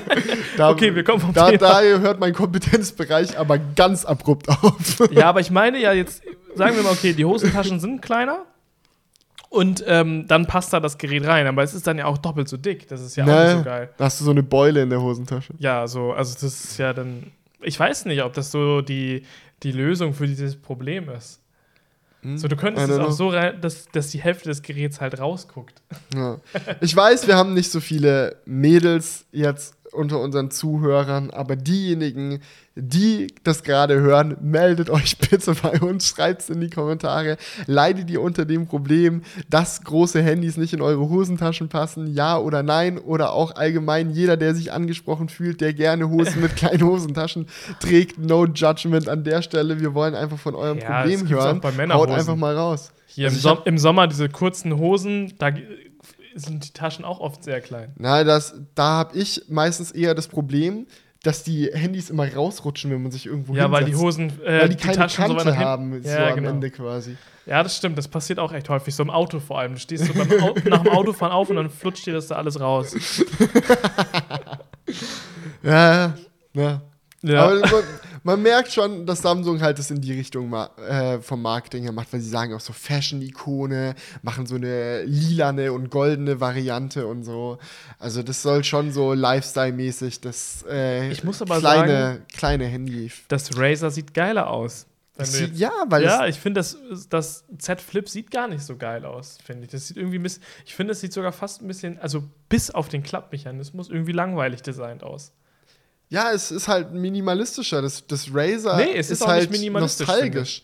Das Mit den ganzen glänzenden Flächen ist doch nicht minimalistisch. Bruder. Schau mal, das, ich sag mal so, wenn es das OG Razer nicht gegeben hätte, ja. ja und die jetzt neu mit diesem Design und dieser Ki diesem Kinn um die Ecke gekommen wären, dann würden wir hier wahrscheinlich gerade beide sitzen und darüber lästern, wie hässlich, fett und scheiße dieses Kinn ist und warum macht man überhaupt so ein Kinn, nur um da einen Fingerabdrucksensor drauf zu platzieren. Und es wäre doch bei Samsung viel geiler. Ich glaube, der Nostalgiefaktor, der schlägt da einfach um sich wie sonst was bei Motorola. Aber am Ende des Tages ist es, glaube ich, doch praktischer, ein Handy zu haben ohne Kinn. Ja. Mm. Wo du einfach im aufgeklappten Zustand ein Display hast, das von oben bis unten geht, ganz normal, so wie man es gewöhnt ist. Ja, okay. Ja, aber ich meine, Design ist halt nun mal Design und wenn man das halt jetzt feiert, weil es ein Nostalgiefaktor ja, ja, ist, klar, ist das auch legitim. Der, nur weil es der Grund dafür ist, ändert das ja nichts daran, dass man es geiler findet. Ja, eben. Gut, ich, ich muss sagen, ich mag das Design nicht so gerne von dem hm. Gerät. Ich finde es cool, dass es klappt. Das ist natürlich sehr nice. Und auch die Hardware ist cool. Ähm, ich finde, das Display hätte ein bisschen größer ausfallen können. Es hätte zumindest das 16. Kleine meinst du? Ja, genau. Es hat noch so ein kleines Display auf der Vorderseite und das ist echt ein Zoll groß. Es ist ungefähr nochmal so groß wie der, die Kameraaussparung. Also ja, so muss ich aber sagen, dass, dass ich das eigentlich ganz cool finde. Weil beim Galaxy Fold war es ja so, dass sie so nichts Halbes und nichts Ganzes mit dem Display auf der Vorderseite mhm. gemacht haben. Das war ja schon deutlich größer als beim Z Flip. Es war ein Display, das man richtig benutzen konnte, auf dem richtig Apps gelaufen sind. Aber es war jetzt auch nicht Edge-to-Edge. So, es war Nein, jetzt kein randloses Display, wirklich nicht gar nicht. Ja. ja. und das hat einen halt immer in so einen Zwiespalt getrieben beim Fold. Weil man hatte oft halt keinen Bock aufzufalten weil man gerade nur eine Hand frei hatte oder wie auch mhm. immer. Und dann hatte man halt außen dieses Display und es hat einem aber auch nicht gescheit gefallen. Und dann dachte man sich so, hm, äh, will ich das jetzt haben? Oh nee, bäh. Und dann faltet man auf und dann war es aber anstrengend, das aufzufalten. Und es war einfach beides nicht so geil. Und beim Z Flip wirst du jetzt halt einfach, diese Entscheidung wird dir abgenommen. Wenn du das Handy benutzen willst, dann falte es auf. Und aus Stylegründen machen wir noch ein Mini-Display nach außen, dass du wenigstens so Basic Shit wie die Uhrzeit mal sehen kannst. Ja, das, das ähm, löst ja so ein bisschen das Always-On-Display dann ab, weil da ja. hat man sich ja auch schon häufig dran gewöhnt. Und das wäre ja nicht möglich, wenn es zugeklappt ist. Ähm, aber ich hätte mir zumindest gewünscht, dass es zum Beispiel 16 zu 9 oder so als äh, Seitenverhältnis hat, weil ich finde, das limitiert schon sehr. Also es gibt ja diese Funktion, dass du halt damit ähm, dein Kamera, deine Kameraansicht öffnen kannst, was mhm. ich irgendwie sehr albern finde, weil das ist dann ungefähr so vom Verhältnis so 30 zu 9 oder so. Ich weiß es Nein, nicht genau. Nein, das ist, äh, ist sehr, halt sehr ähnlich wie das Display drin. Also es ist so 21 zu 9 ungefähr. Okay, aber es, es, schneidet auf jeden Fall richtig viel vom Framing ab. So. Ja, aber es ist auch nicht, dafür ist es auch nicht gedacht. Du sollst jetzt auch nicht dieses Mini-Display nehmen und da irgendwelche äh, tollen Kunstwerke mit der Kamera auf die Beine stellen, sondern wenn du halt ein Quick-Selfie irgendwo schießen willst, dass du halt was hast, woran du dich orientieren kannst. Und es funktioniert auch echt gut. Also das ist, kommt, kam vielleicht in den Videos nicht so rüber, ja, aber es sein. reicht wirklich aus, um zu sehen, was die Kamera sieht. Und dann machst du das Foto und klappst das Handy auf und denkst dir, wie geil ist die Qualität von diesem Foto gerade geworden. Mhm. Weil es halt keine herkömmliche Selfie-Cam ist, sondern die Hauptkamera. Gut, also, ich muss sagen, ich hätte es mir ein bisschen anders gewünscht. Ich finde da zum Beispiel auch, ich, ich lobe das die ganze Zeit schon, ja. aber das Moto Razer, finde ich, macht es da eigentlich optimal, weil das ist auch so ein, so ein Display, wo ich jetzt nicht sagen würde, dass da jemand ernsthaft auf den Gedanken kommt, das anstelle von dem Hauptdisplay ja. zu benutzen, aber es bietet halt einfach mehr Möglichkeiten, weil Notifications kann man da trotzdem drauf anzeigen. Auch da wieder The Verge Review gucken, da sind die sehr exzessiv drauf eingegangen, was schlecht an dem Außendisplay ist. Also ich will jetzt nicht sagen. Ich rede jetzt von dem Konzept, sag ja, ich mal, ja. von der Größe. Nee, nee, ich will es jetzt auch nicht runterreden, also verstehe mich nicht falsch. Ich freue mich sehr auf das Moto Razer und ich will es unbedingt mal selber noch ausprobieren. Aber ich finde, dass es spannend ist, so ein Review anzuschauen, weil die halt echt lang das getestet haben und sich viele Gedanken drum gemacht haben. Ich will jetzt nicht sagen, dass The Verge recht hat. Vielleicht haben sie es auch echt unnötig gehatet. Aber ich fand es halt krass, nachdem ich 10.000 Videos zum Razer gesehen habe, wo alle die ganze Zeit nur so geil, geil, geil, geil, geil, geil, geil gesagt haben, dass man halt auch mal ein Video hat, wo jemand mal eine andere Perspektive einnimmt. Ja, okay. Ja. Äh, ich weiß jetzt gar nicht. Also, ich habe diese, ich habe beide Geräte nie gehabt und es ging mir jetzt gerade echt viel mehr ums Konzept dahinter. Naja, ich wollte es auch gerade so für die Zuhörer quasi erklären, warum ich das die ganze Zeit erwähne. Ich möchte hier nicht den miese Peter machen, sondern einfach nur so um den Horizont so ein bisschen ich meine, beim Motor Racer ist es jetzt ja auch so, dass es sehr spät rauskommt. Es ist ja noch gar nicht richtig rausgekommen. so vielleicht doch, machen, doch, vielleicht machen doch, wir ja was. Meinst du, die machen noch was, dass sie diese Kritikpunkte vielleicht noch aus dem Weg räumen? Oder Nein. sind die einfach so langsam? Mit dem Motor Razer jetzt? Ja. Was sollen die denn daran noch ändern? Ja. Aber wir haben uns umentschieden, machen wir doch einen Top Snapdragon rein. Oder wie? Ja, vielleicht. Nee. Ich glaube, der Zug ist abgefahren, wenn dann halt beim nächsten Razer. Hm. Oder sie machen noch so eine Pro-Variante oder so später. Schöneres Display. Ja. Egal. Ja, vielleicht machen sie noch eine Pro-Variante, aber man muss auch mal gucken, wie sich das Ding jetzt verkauft und wie sich diese Dinge allgemein verkaufen. Weil am Ende des Tages hast du halt ein Handy, das deutlich teurer ist als nicht faltbares Handy, aber schlechteres Specs hat. Ja. Also wenn du dir so das anguckst, so ein S20 Plus kostet halt 1000 Euro. Mhm. Und das Flip kostet 1400. Ja. Da zahlst du 400 Euro drauf für eine deutlich schlechtere Kamera, ein schlechteres Display mit nur halb so vielen Hertz, einen kleineren Akku, ein ja. anfälligeres Display für Kratzer, lauter solche Sachen. Also du musst das mit dem Falten schon sehr cool finden, um halt nicht das S20 stattdessen ja, zu kaufen. Ja, 100 Prozent. Was anderes ist es nicht. Du kaufst dir das Ding nur, um es halt zu falten. Und ob das dann halt so sinnvoll ist, ist halt nochmal die andere Frage. Es ist halt einfach nur cool, weil es jetzt geht. Ja. Ich glaube, so kann man es einfach zusammenfassen. Oder man leidet halt unter diesem Hosentaschenproblem. Dann ist es vielleicht auch einfach so ja, wirklich. Aber dann ist es vielleicht auch einfach günstiger, sich andere Hosen zu kaufen. also ich weiß nicht. Ja. Oder sich so eine. Also ich finde auch diese Hüllen äh, mit, dem, mit dem Band um Hals eigentlich ganz geil. Ja, muss also ich, ich meine, ich habe ja das Problem nicht, aber ich glaube, wenn ich das Problem hätte, würde ich dazu greifen. Ja. Aber wir wollen jetzt ja auch nicht auf Fashion Guru.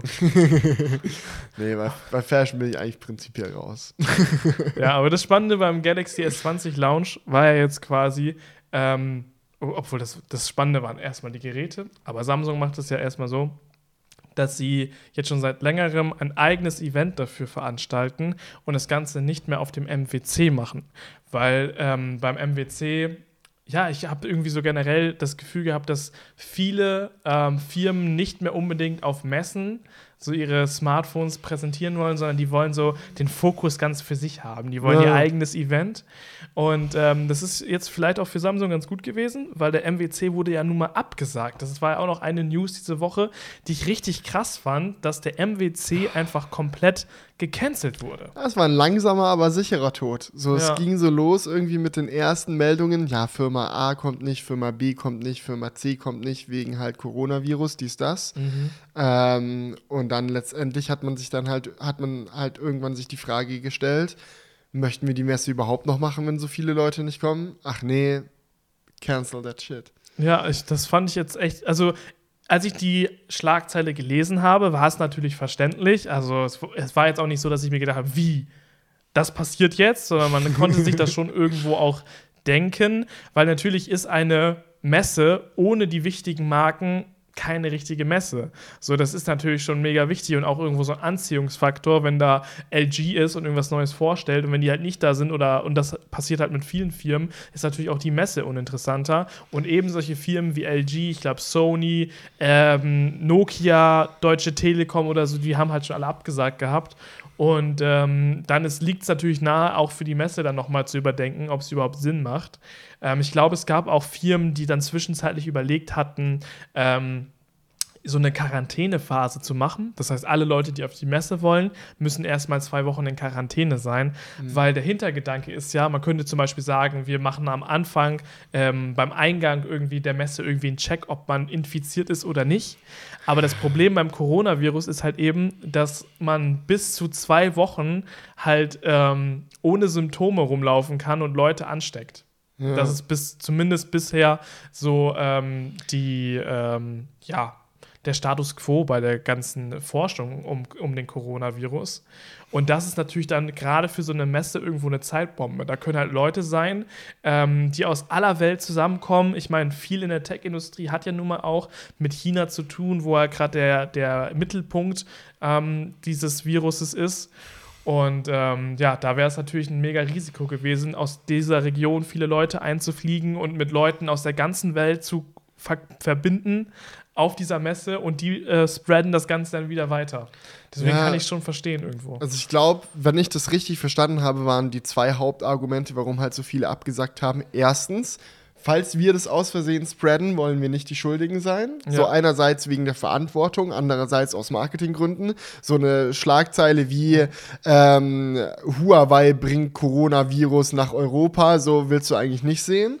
Und der andere Grund ist halt auch einfach, dass denen die Manpower jetzt gefehlt hat. Weil viele Firmen, die halt mhm. eng mit äh, China zusammenarbeiten, und es sind im Tech-Bereich eigentlich alle, haben jetzt halt echt hohe Downzeiten auch gehabt, weil diese Fabriken geschlossen wurden und so weiter und so fort. Was ich echt alles mega gut finde, weil äh, Top-Priorität sollte nicht sein, das nächste Smartphone jetzt rechtzeitig auf den Markt zu bringen, sondern mal ja, dafür zu sorgen, dass absolut. die Weltgesundheit halt erstmal noch in einem akzeptablen Bereich bleibt. Mhm. Ähm, aber das waren jetzt halt so die Hauptpunkte, so dass die Sachen nicht fertig geworden sind, weil die Manpower gefehlt hat und Meinst du, meinst du mit der Manpower, dass es gefehlt hat, dass Leute dahin fliegen? Und nein, nein, dass die Leute, die daran gearbeitet haben, die, das fertig zu machen. Ah, okay, ja, weil das andere so, hätte ich jetzt unlogisch gefunden. Nee, nee, ich, ja. ich meine so, wenn du jetzt zum Beispiel äh, Huawei ja, ich weiß, bist, was du meinst. Die arbeiten am neuen Smartphone und jetzt brechen dafür die Leute weg, die das eigentlich vollenden wollten. Genau, also so, ja. die, die, hätten jetzt da noch die letzten Demo-Geräte zusammenschrauben sollen, aber mhm. die Fabrikhalle ist zu.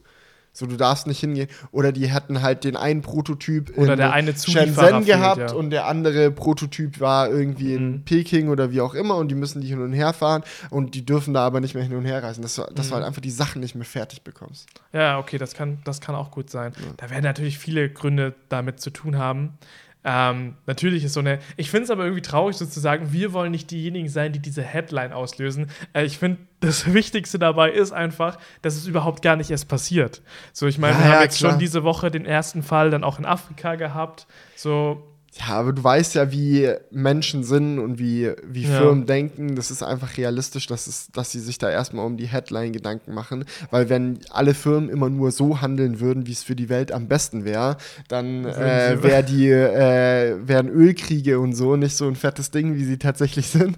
Ja. So, so am Ende des Tages geht es den meisten Firmen halt darum, ähm, nicht ihr Business kaputt zu machen. Und da mhm. ist natürlich so ein, wäre so eine Schlagzeile echt nicht praktisch. Ja, ich meine, für Webasto ist das jetzt locker auch nicht geil.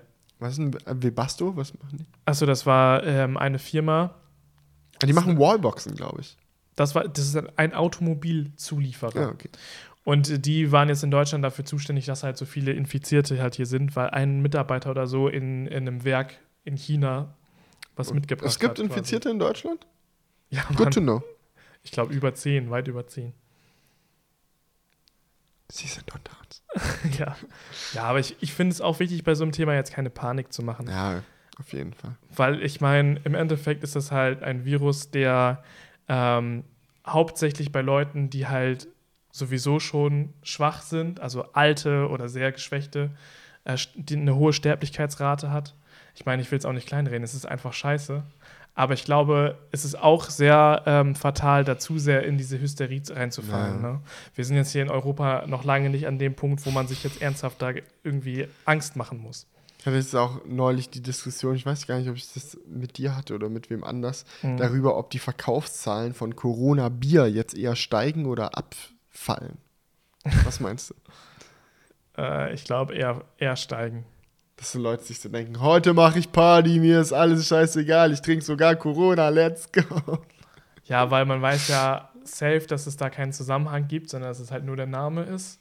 Mhm. Und, da, und dadurch hat man es halt eher im Kopf.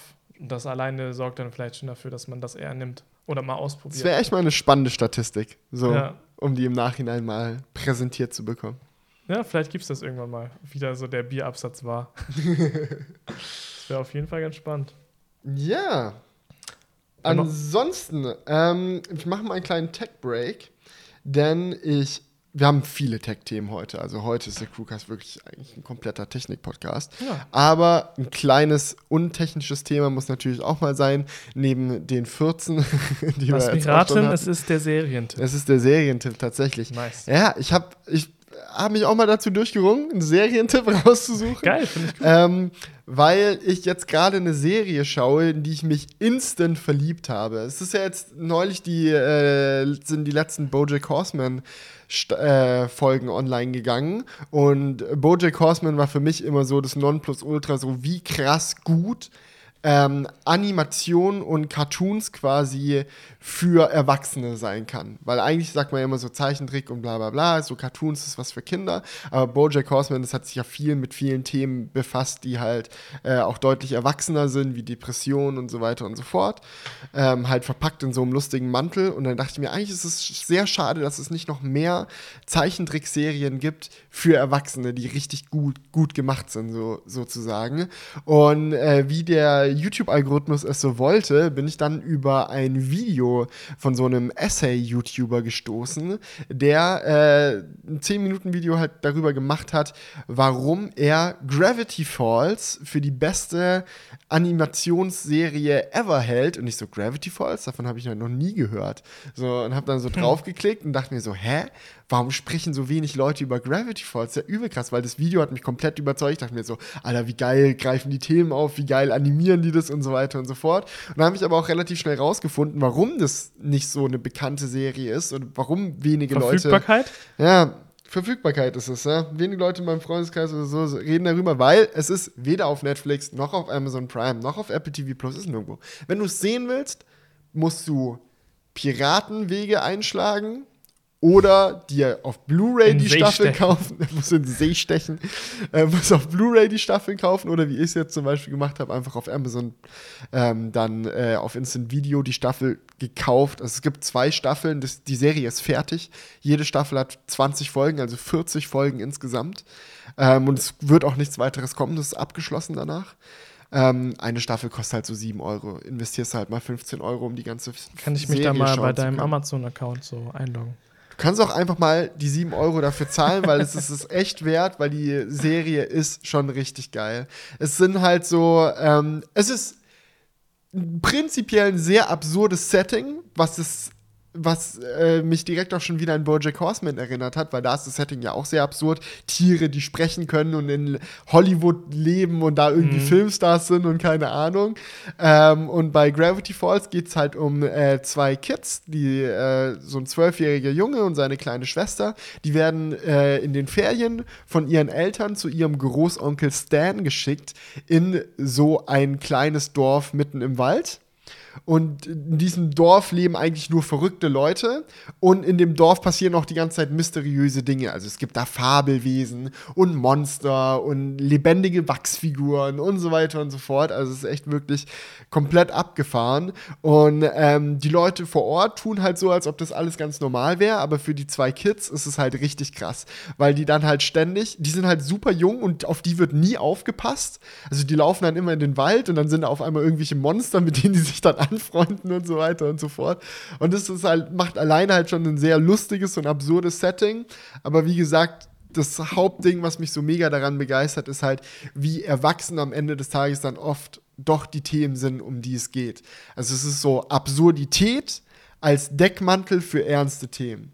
So, dass es dann mhm. im Endeffekt dann um solche Sachen geht wie Bindungsängste und Liebe und äh, Beziehungen zu anderen Menschen, Beziehungen allgemein, Eheprobleme und so weiter und so fort, Drogenabhängigkeit, alle solche Sachen kommen da, da irgendwie drin vor. Und es ist halt ja, hat mich, hat mich sehr angesprochen, mir sehr gefallen. Ich bin jetzt erst bei Folge 10 oder so von der ersten Staffel, aber ich werde safe im Laufe der Woche noch durchsuchten und ich kann schon jetzt sagen, dass es mir sehr gut gefällt. Das ist echt cool. Also ich habe diese Woche tatsächlich nichts geguckt, aber ähm, ich muss ja trotzdem irgendwas jetzt raushauen. Ne? ähm, meine Eltern haben mir gerade geschrieben, dass heute Abend, währenddessen wir jetzt eigentlich gerade den Crewcast aufnehmen, der neue Ostfriesen-Krimi rausgekommen ist, Leute. Ja. In der ZDF-Mediathek kann ich den dann wahrscheinlich gleich nachgucken, heißt Ostfriesen-Grab. Ähm, also, falls ihr dann doch nicht auf An Animation steht. Ja. Steht ihr vielleicht auf. Und auf ansonsten Bad Banks Staffel 2 hattest du auch noch ja. irgendwie mir die letzten Tage auch nee, schon häufiger auch mal das Ohr. Ah, da hast du schon erzählt. Okay. Ja, Bad Banks 2 kann man sich auch mal gönnen. Ist ja. auch in der ZDF-Mediathek. Finde ich cool. Das ist eine Serie, die auch vom ZDF mitproduziert wird. Ja, cool. Und ähm, wenn die dann in der ZDF-Mediathek durchgelutscht ist, kommt die ja zu Netflix. Aber ja, finde ich cool. Also mal, mal einen anderen Serienvorschlag ja. hier. Gravity Falls übrigens fällt mir gerade auch noch, weil wir gerade noch äh, über äh, Verfügbarkeit nochmal das Thema haben. Es ist eine Disney-Serie, also sie ist von Disney produziert. Das heißt, mit etwas Glück wird es vielleicht bei Disney Plus dann irgendwann verfügbar sein, wenn Disney Plus auch in Deutschland endlich an den Start geht. Ja. Also vielleicht auch einfach bis dahin warten, aber vielleicht. Gibt es da schon so Infos, wann das passiert? Keine Ahnung. Keine Ahnung. Es hat sich auch, glaube ich, mal verschoben vor ein paar Wochen irgendwie, dass sie den Start nach vorne gezogen haben. Aber noch so, ist es vorne. nicht da. Hm. Ja, ja, nach vorne, tatsächlich, ne? Das ist, ja, das ist echt sehr Ja, das Ding ist halt, der Grund, warum es halt jetzt noch nicht in Deutschland ist, wie so häufig, ist, sind die äh, bürokratischen Sachen, die dies aufhalten, dass man die Verträge fertig macht für den verschiedenen Content und so weiter und so fort. Weil technisch gesehen könnten die, glaube ich, sofort starten, wenn sie wollen. Ja, ich meine, das wird vielleicht auch was noch mit anderen Lizenzen zu tun haben. Ne? Ja. Ich meine, die müssen ja erstmal schauen, ähm, wie das so läuft mit den Lizenzen, die sie bisher bekannt gegeben haben. Ähm, ich gucke gerade, der Deutschlandstart folgt erst am 24. März 2020. Ursprünglich 31. März. Also eine Woche nach vorne gezogen. Yeah. Krass. Das ist gar nicht mehr so, so weit hin. Ja. Noch so eine Woche. Ich muss ein sagen, ich freue mich da auch sehr drauf. Weil Disney hat echt viel guten Content. Klar, sie werden viel von Amazon und Netflix abziehen, was natürlich schade ist. Da muss man nochmal was abonnieren. Aber es gibt mhm. halt auch viel Disney-Content, der aktuell weder auf Amazon noch auf Netflix verfügbar ist, der dann ja. auf einmal halt an Start geht. Und ich erhoffe mir auch davon, dass dann halt viele Marvel-Sachen schneller auch bei äh, in On Demand landen sodass sie dann halt sagen, wenn Blu-ray-Start ist vom nächsten Avengers oder Spider-Man-Film oder wie auch immer, geht es auch direkt bei Disney Plus rein. Ja, und das ähm, ich ganz geil. Es soll ja auch günstiger sein als Netflix, erstmal zumindest. Das ist wahrscheinlich so eine Sache, erstmal ein paar Kunden abgreifen, dann wird es wahrscheinlich nochmal erhöht. Kostet 6,99, zumindest in den USA gerade. Also wird es ja in Europa wahrscheinlich ähnlich sein. Ja. Aber Prime ist, glaube ich, noch günstiger. Wenn man 69 Euro im Jahr zahlt, kommt man auf 5 Euro und ein paar zerquetschte, glaube ich, im, im Monat. Mal Prime ist ja so viel anderes Shit noch mit drin. Das, ja. ist echt. Ja, ich würde sagen, Prime ist aber bei den, bei den Serien schon dünner aufgestellt. Also die haben schon ja. weniger Serien, aber wie du schon sagst, dafür halt auch andere Vorteile, ne? Mit der Lieferung. Ja, wenn du Twitch-Nutzer bist, dies, das. Ja, ja. ja. Hatte ich auch mal äh, neulich ein kleines Gespräch mit Sturmwaffel, wo ich ihn gefragt habe, warum er auf Twitch streamt mhm. und nicht auf YouTube. Und da meinte er halt auch, ja, Gratis-Subs bei Twitch von den Prime-Usern, das ist ein Riesending. Ist die, Riesending, die kriegen ja. halt einen kostenlosen Sub hinterhergeworfen als Prime-User und subben dann halt ihren Lieblingsstreamer mhm. und das Geld bleibt dann halt beim Streamer hängen. Ja, das ist echt, wenn du jetzt guckst, das kostet eigentlich 5,75 für dich im Monat. Und was kostet so ein Sub? Keine Ahnung, ich weiß nicht. Ich schätze mal, also ich bin auch nicht so sehr im Streaming-Game, aber so 4 Euro oder so schätze ich mal schon. I don't know. Und je nachdem, wie, wie viel dann der Streamer erhält, ist das schon nicht schlecht. No. Yeah. Also yeah. weiter in die Technikblase wieder zurück, ne? Gehen wir back zurück in die Technikblase. Und ich denke, wir können äh, gerade direkt mal zu Google rein diven, weil wir haben zwei spannende Google-Themen hier quasi am Start. Das erste kann man, glaube ich, relativ easy abhandeln. Es gab ein Google Pixel 5 Leak und wie es niemanden überrascht, sieht das Ding mal wieder ganz absurd aus. Oder hat es dir gefallen? Findest du es geil? ich muss sagen, ich habe es noch nicht gesehen, den Pixel oh, 5 League. Oh, oh. Also zeig mir den gerne mal. Dann, Live-Reaction mhm. jetzt von Julian an dieser Stelle. Warte, warte, warte. So sieht es aus. Hä, ist doch voll geil. Feierst du echt? Ja, es sieht aus wie ein Windrad. ich finde, es sieht aus wie so ein Gesicht mit so einer Nase. Ja, also Felix zeigt mir gerade irgendwie so ein Render, äh, wo die äh, Rückkamera ich kann's gezeigt einblenden. wird. Ja, ich. Oh, uh, uh. Krass. Also Leute, schaut auf YouTube vorbei. ich würde jetzt ja gerne die Minutenzahl dazu sagen, aber ist schwierig. Ja, 1, 13. Irgendwo bei einer Minute 10 oder so. Ja. Eine einer Minute, Minute vor allem. Eine, eine Stunde, Stunde 10. Eine Stunde 13.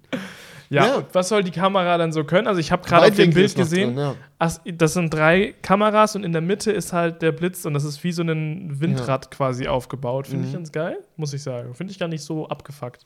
Ja, es soll auf der Vorderseite gibt es noch keinen Ränder dazu, aber es soll wieder dieselbe mhm. Stirn mhm. haben wie Pixel 4. Ne? Finde ich jetzt designtechnisch nicht so geil, aber ja, ich will mich ja noch sehr mega früh. darüber echauffieren, weil das Ding ist, es ist halt auch ein Prototyp so, wir sind so früh drin. Pixel Je nachdem, wie das Feedback jetzt ist, könnte sich es auch noch mal ändern, obwohl Google hat sich von negativem Feedback bisher nie beeindrucken lassen bei den Pixel-Geräten. Schauen wir mal. Vielleicht ändert sich das. Ich meine, das Pixel ist ja eigentlich immer so mit das letzte Smartphone im Jahr. Also ist es ja noch viel Zeit, dass da, die da ins Land gehen kann. Ja, auf jeden Bevor dann das Pixel rauskommt.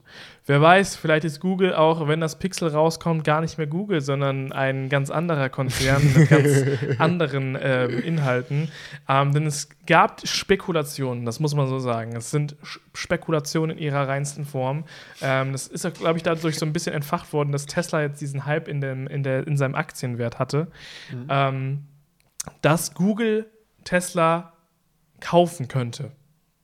Das war so mit eines der Gerüchte gerade und ich finde es mega verrückt, weil Tesla ist ja nun mal über 100 Billionen wert. I don't know.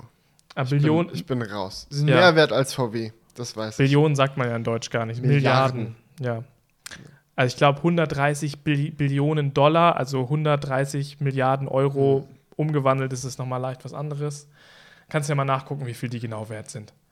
Ja, ich google es gerade schon. Es Tesla hat ein ja. Äh, zwei. Zwei Billionen. Nee, warte. Es kommt wahrscheinlich auch immer drauf. Also, das mit diesen Firmenwerten ist ja sowieso eine Sache, das kommt immer so ein bisschen drauf an, wen man fragt, ne? Oder mhm. wer auch was bereit ist zu zahlen. Ähm, das Gerücht war jetzt sowieso bei der ganzen. Hast du nicht gefunden? Nee. Achso, okay. Äh, bei der ganzen Google-Geschichte wurde ja sogar gesagt, dass die für eine Aktie bis zu 1500 Dollar ausgeben wollen. Wie Aber viele Aktien musst du denn kaufen, um die Firma zu übernehmen? 50 Prozent und dann genau. noch eine Aktie, oder? Ja. Also, dass genau. du eine mehr als 50 Prozent ja. hast, quasi. Ja. Ja, also die Sache ist halt sowieso die, wenn, wenn Tesla halt ah, einen so hohen. Ja, nee, 144 Milliarden Dollar ist Tesla gerade wert. Okay, ja, das kam ja ungefähr hin. Ja.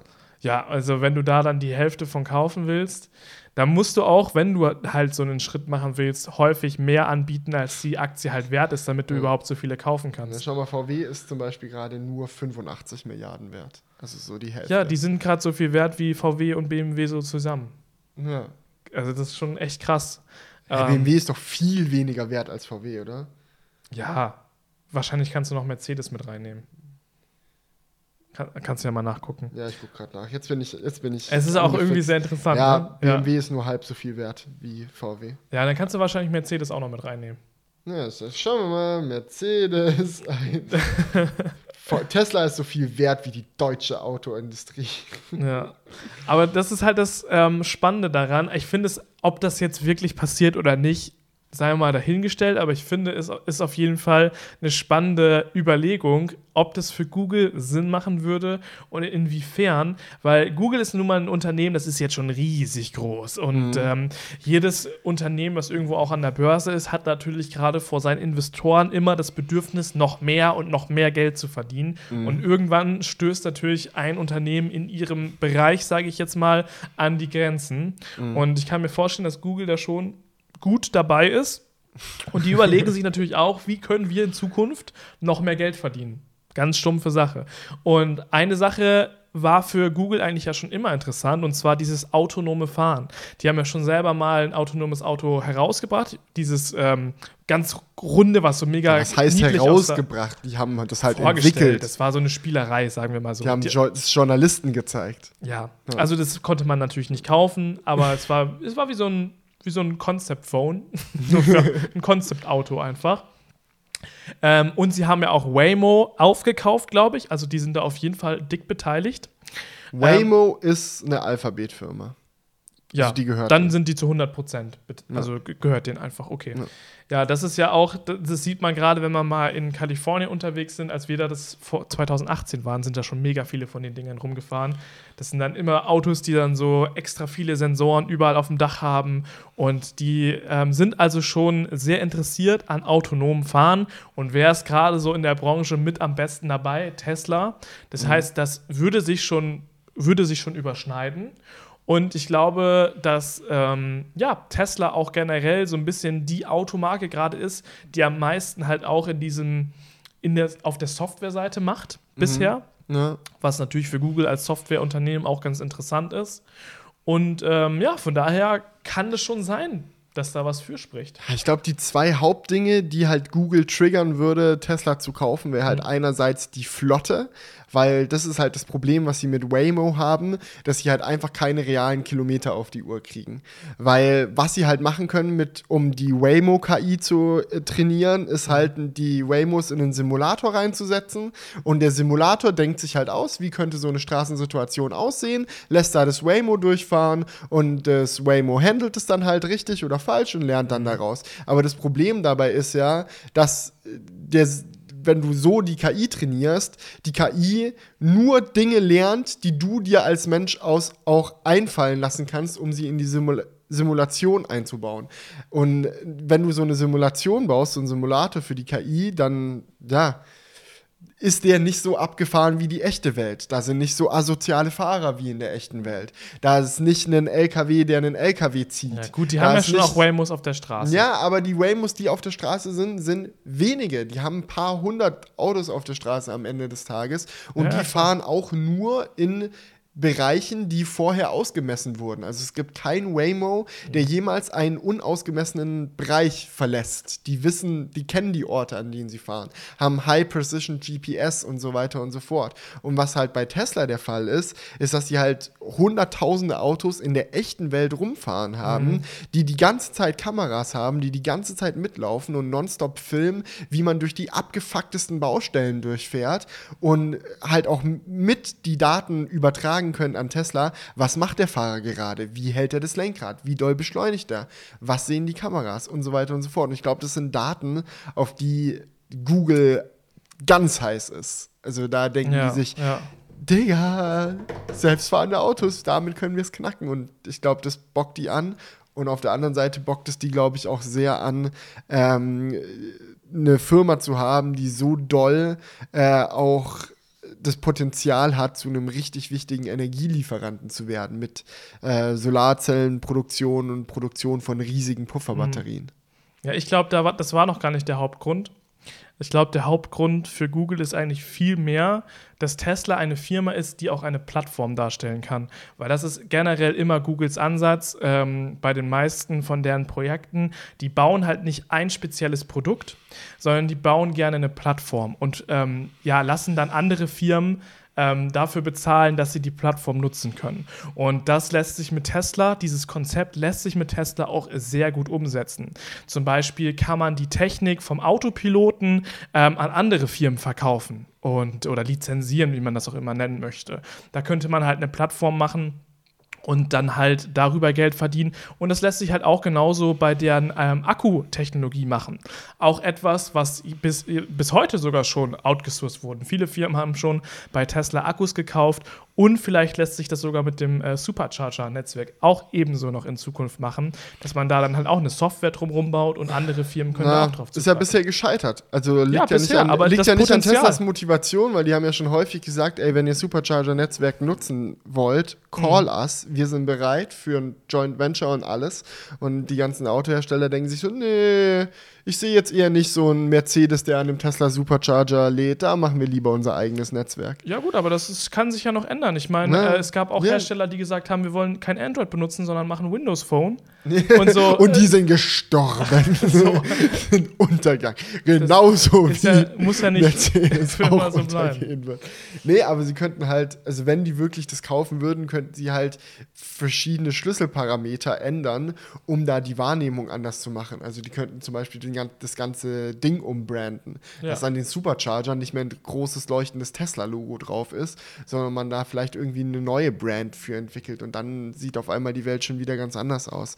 Aber am Ende des Tages stelle ich mir jetzt zwei Fragen. Eine von mhm. denen kann ich, glaube ich, so ein bisschen beantworten. Für die andere brauche ich jetzt deine äh, Expertise, ist das mhm. Wort, was ich gesucht habe. Und zwar, kann Google Tesla kaufen? Haben die genügend Cash, um für 1500 Dollar das Share ähm, die halbe Firma aufzukaufen? Also ich habe so ein paar Artikel dazu gelesen jetzt in der Recherche und da wurde immer davon ausgegangen, dass Google das kann. Die haben halt massig Cash in der Tash. okay, ist schon mal gut. Die Frage ist natürlich, was heißt kaufen? Kauf, die kaufen, das ist immer so die Frage. Das ist sowieso, machen die wirklich diesen 50%-Move? 50,1 Prozent oder so. Oder sagen die, uns reichen auch erstmal 20 Prozent. Damit kann man ja auch schon viel machen. Oder 25 Prozent. Ja. So, ob die halt direkt so krass reingehen, ist halt gerade bei, bei dem hohen Wert der Firma eine Frage. Und ich meine, es gibt ja auch noch andere Risiken für Tesla. Es ist ja, äh, für Google, das ist ja nicht so ein No-Brainer-Kauf. So, ich meine, in Tes bei Kommt Tesla. Kommt drauf an, wie man fragt. Kommt drauf an, wie man fragt, ja. Aber es ist, ich glaube, man kauft damit sich auch einen CEO, der manchmal ähm, ein bisschen unvorhersehbare Sachen macht. Ja, das ist ja natürlich die Frage. Das ist nämlich das zweite Ding. Würde ja. Elon Musk das überhaupt zulassen? Ja. Und da würde ich so wie, so wie ich meinen guten Freund Elon kenne, mhm. mit dem ich schon seit dem Kindergarten immer mal gespielt habe. Nee, Quatsch. Aber so wie man Elon halt öffentlich einschätzen kann, denke ich, ist es sehr klar, dass Tesla sein Baby ist. Und es ist sehr klar, dass er keine Intention hat, die Top-Position dort zu verlassen oder mal einen Schritt zurückzugehen und mal in Rente zu gehen. Nee, nee, der ist da drin for the long run. Der wird an dieser Firma arbeiten wollen, bis er tot umfällt oder auf dem Mars landet am Ende des Tages. Also er hat ja auch dieses Vergütungssystem, so dass er als CEO eigentlich gar nichts verdient bei denen ähm, und äh, nur davon profitiert, dass die Aktie halt im Wert steigt und wenn er dann in 10 oder 15 Jahren bestimmte Goals erreicht, dann wird er fett ausbezahlt. Mhm. Und wenn er jetzt sagt, okay, verkaufen wir halt an Google, ähm, ich mache jetzt hier Däumchen drehen und äh, Sergey Brin wird jetzt neuer Tesla CEO, so, das wird dann eher nicht sehe ich jetzt nicht so kommen. Ja, ich meine, das ist ja verhandelbar bei so einer Übernahme. Man kann ja sagen, dass er, dass er der Geschäftsführer da bleibt. Ja. So, ich meine, Elon Musk hat ja auch schon eine Firma verkauft, so ist es ja nicht. Es ja, ist ja nicht so, dass er nie Firmen verkauft. So, PayPal zum Beispiel. Ja, aber der, bei der große Unterschied zu PayPal ist, dass, die, dass das Wachstumspotenzial oder zumindest das Veränderungspotenzial auf äh, gesellschaftlicher Ebene nicht so groß ist. Also Wachstumspotenzial aus finanzieller Sicht ist natürlich unendlich groß fast bei einer Firma, die mit Geld arbeitet. Ja. Ähm, aber ich glaube, warum es für ihn kein Problem war, PayPal loszutreten, äh, aber es für ihn ein großes Problem wäre, Tesla loszutreten, ist halt, dass der Impact, den das auf die Gesellschaft haben kann, halt bei Tesla viel, viel größer ist. Und wenn man sich halt mal ein paar Interviews mit dem Dude reinzieht, dann merkt man, dass das das ist, was ihn halt so anbockt. So dieses ja. Gefühl, an was zu arbeiten, was die Welt richtig krass besser macht. Mhm. Ja. Aber gut, er hat ja auch noch an, also ich glaube auch, dass das ein, ein kritischer Punkt ist. Aber wie gesagt, wenn vielleicht Google sagt, ja, du kannst, vielleicht nimm dir auch gar nicht 50 Prozent. Ja, so. Das Ding ist halt, wenn er dann noch CEO ist, wie viel Entscheidungsmacht bleibt ihm dann halt mit so einem riesen Investor äh, in der Firma quasi? Weil wenn ja. mich nicht, ich, an der Stelle vorsichtig, gefährliches Halbwissen. Soweit ich das mitbekommen habe, ist Elon Musk höchstpersönlich zurzeit der größte alleinige Inhaber von Tesla-Aktien. Also es gibt niemanden, keine andere Firma oder andere Person, die mehr Tesla-Aktien hat als er selbst. Und am Ende des Tages heißt es natürlich auch, dass er die größte Entscheidungsmacht hat. Und wenn jetzt halt Google sagt, sie kaufen da fett viele Aktien, er darf zwar noch als CEO arbeiten und es ist sein Job, der CEO zu sein, aber Google sagt dann oder Alphabet, wie auch immer, ja, sagt dann, yo, Klar. wir wollen jetzt aber hier äh, Apps verkaufen oder dieses oder jenes und es passt ihm nicht, dann bringt es ihm halt nichts, dann muss er sich dem halt beugen. Ja, das, das, ist, das ist schon richtig. Natürlich so ein großer Investor in der Firma, der hat natürlich schon viel Mitspracherecht. Auch alleine durch die, durch die Macht, durch die Aktien. Ja. Ja, aber ich, ich fand die äh, Überlegung spannend, ähm, weil das ist natürlich schon, wäre natürlich schon echt eine krasse Nummer. Für wie wahrscheinlich hältst du, dass es passiert? Ich halte es für nicht so wahrscheinlich. Ja, ich auch. Ich würde vielleicht sagen 10 Prozent. Ja. ja, 20, 10, keine Ahnung. Aber es wäre schon krass, nachdem Apple so richtig viele Tesla-Mitarbeiter weggekauft hat, nur um an einem Projekt zu arbeiten, das bis heute nicht das äh, Licht der Welt gesehen hat. Ja. So wäre es ein bold Move von Google, einfach zu sagen, wir kaufen den Bums einfach komplett. Ja, ich glaube, dass es halt für so Technologieunternehmen gerade sowieso spannender wird, weil es ist natürlich sonst bisher immer so gewesen, so was will man mit so einem, ähm, als Tech-Firma hat man ja nicht so den Mega-Bezug dazu, zum Beispiel jetzt fortzukaufen oder so. Ja. Die machen ja, das Kerngeschäft von denen ist ja ein ganz anderes. So, die bauen halt Motoren und Autos zusammen, so mhm. ist ja was ganz anderes. So, aber Tesla ist halt eine Firma, die geht immer mehr in die Richtung Tech. Ja. So, das ist auch so die Frage, ist Tesla ein Autohersteller oder ein Tech-Unternehmen? Ja, die Autos so. sind eigentlich nur die Plattform. Ja, ja, ja also das, es ist schon ein Hybrid, denke ich mal. Ja. Aber es geht auf jeden Fall, also ich glaube, kein Autohersteller geht so weit in Richtung Tech wie Tesla.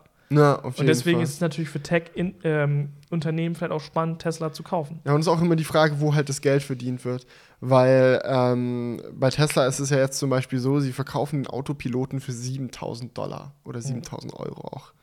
So, bei welchem anderen Hersteller hat man die Möglichkeit, so viel Geld für einen Extra auszugeben, das nicht nur so wichtig ist, also das man unbedingt haben will, sondern das auch quasi unendlich skalierbar ist, weil es keine Herstellungskosten pro Einheit hat. Also ob Tesla jetzt ein Autopilot mehr oder weniger verkauft, äh, kostet die jetzt nicht mehr oder weniger den Autopiloten zu entwickeln.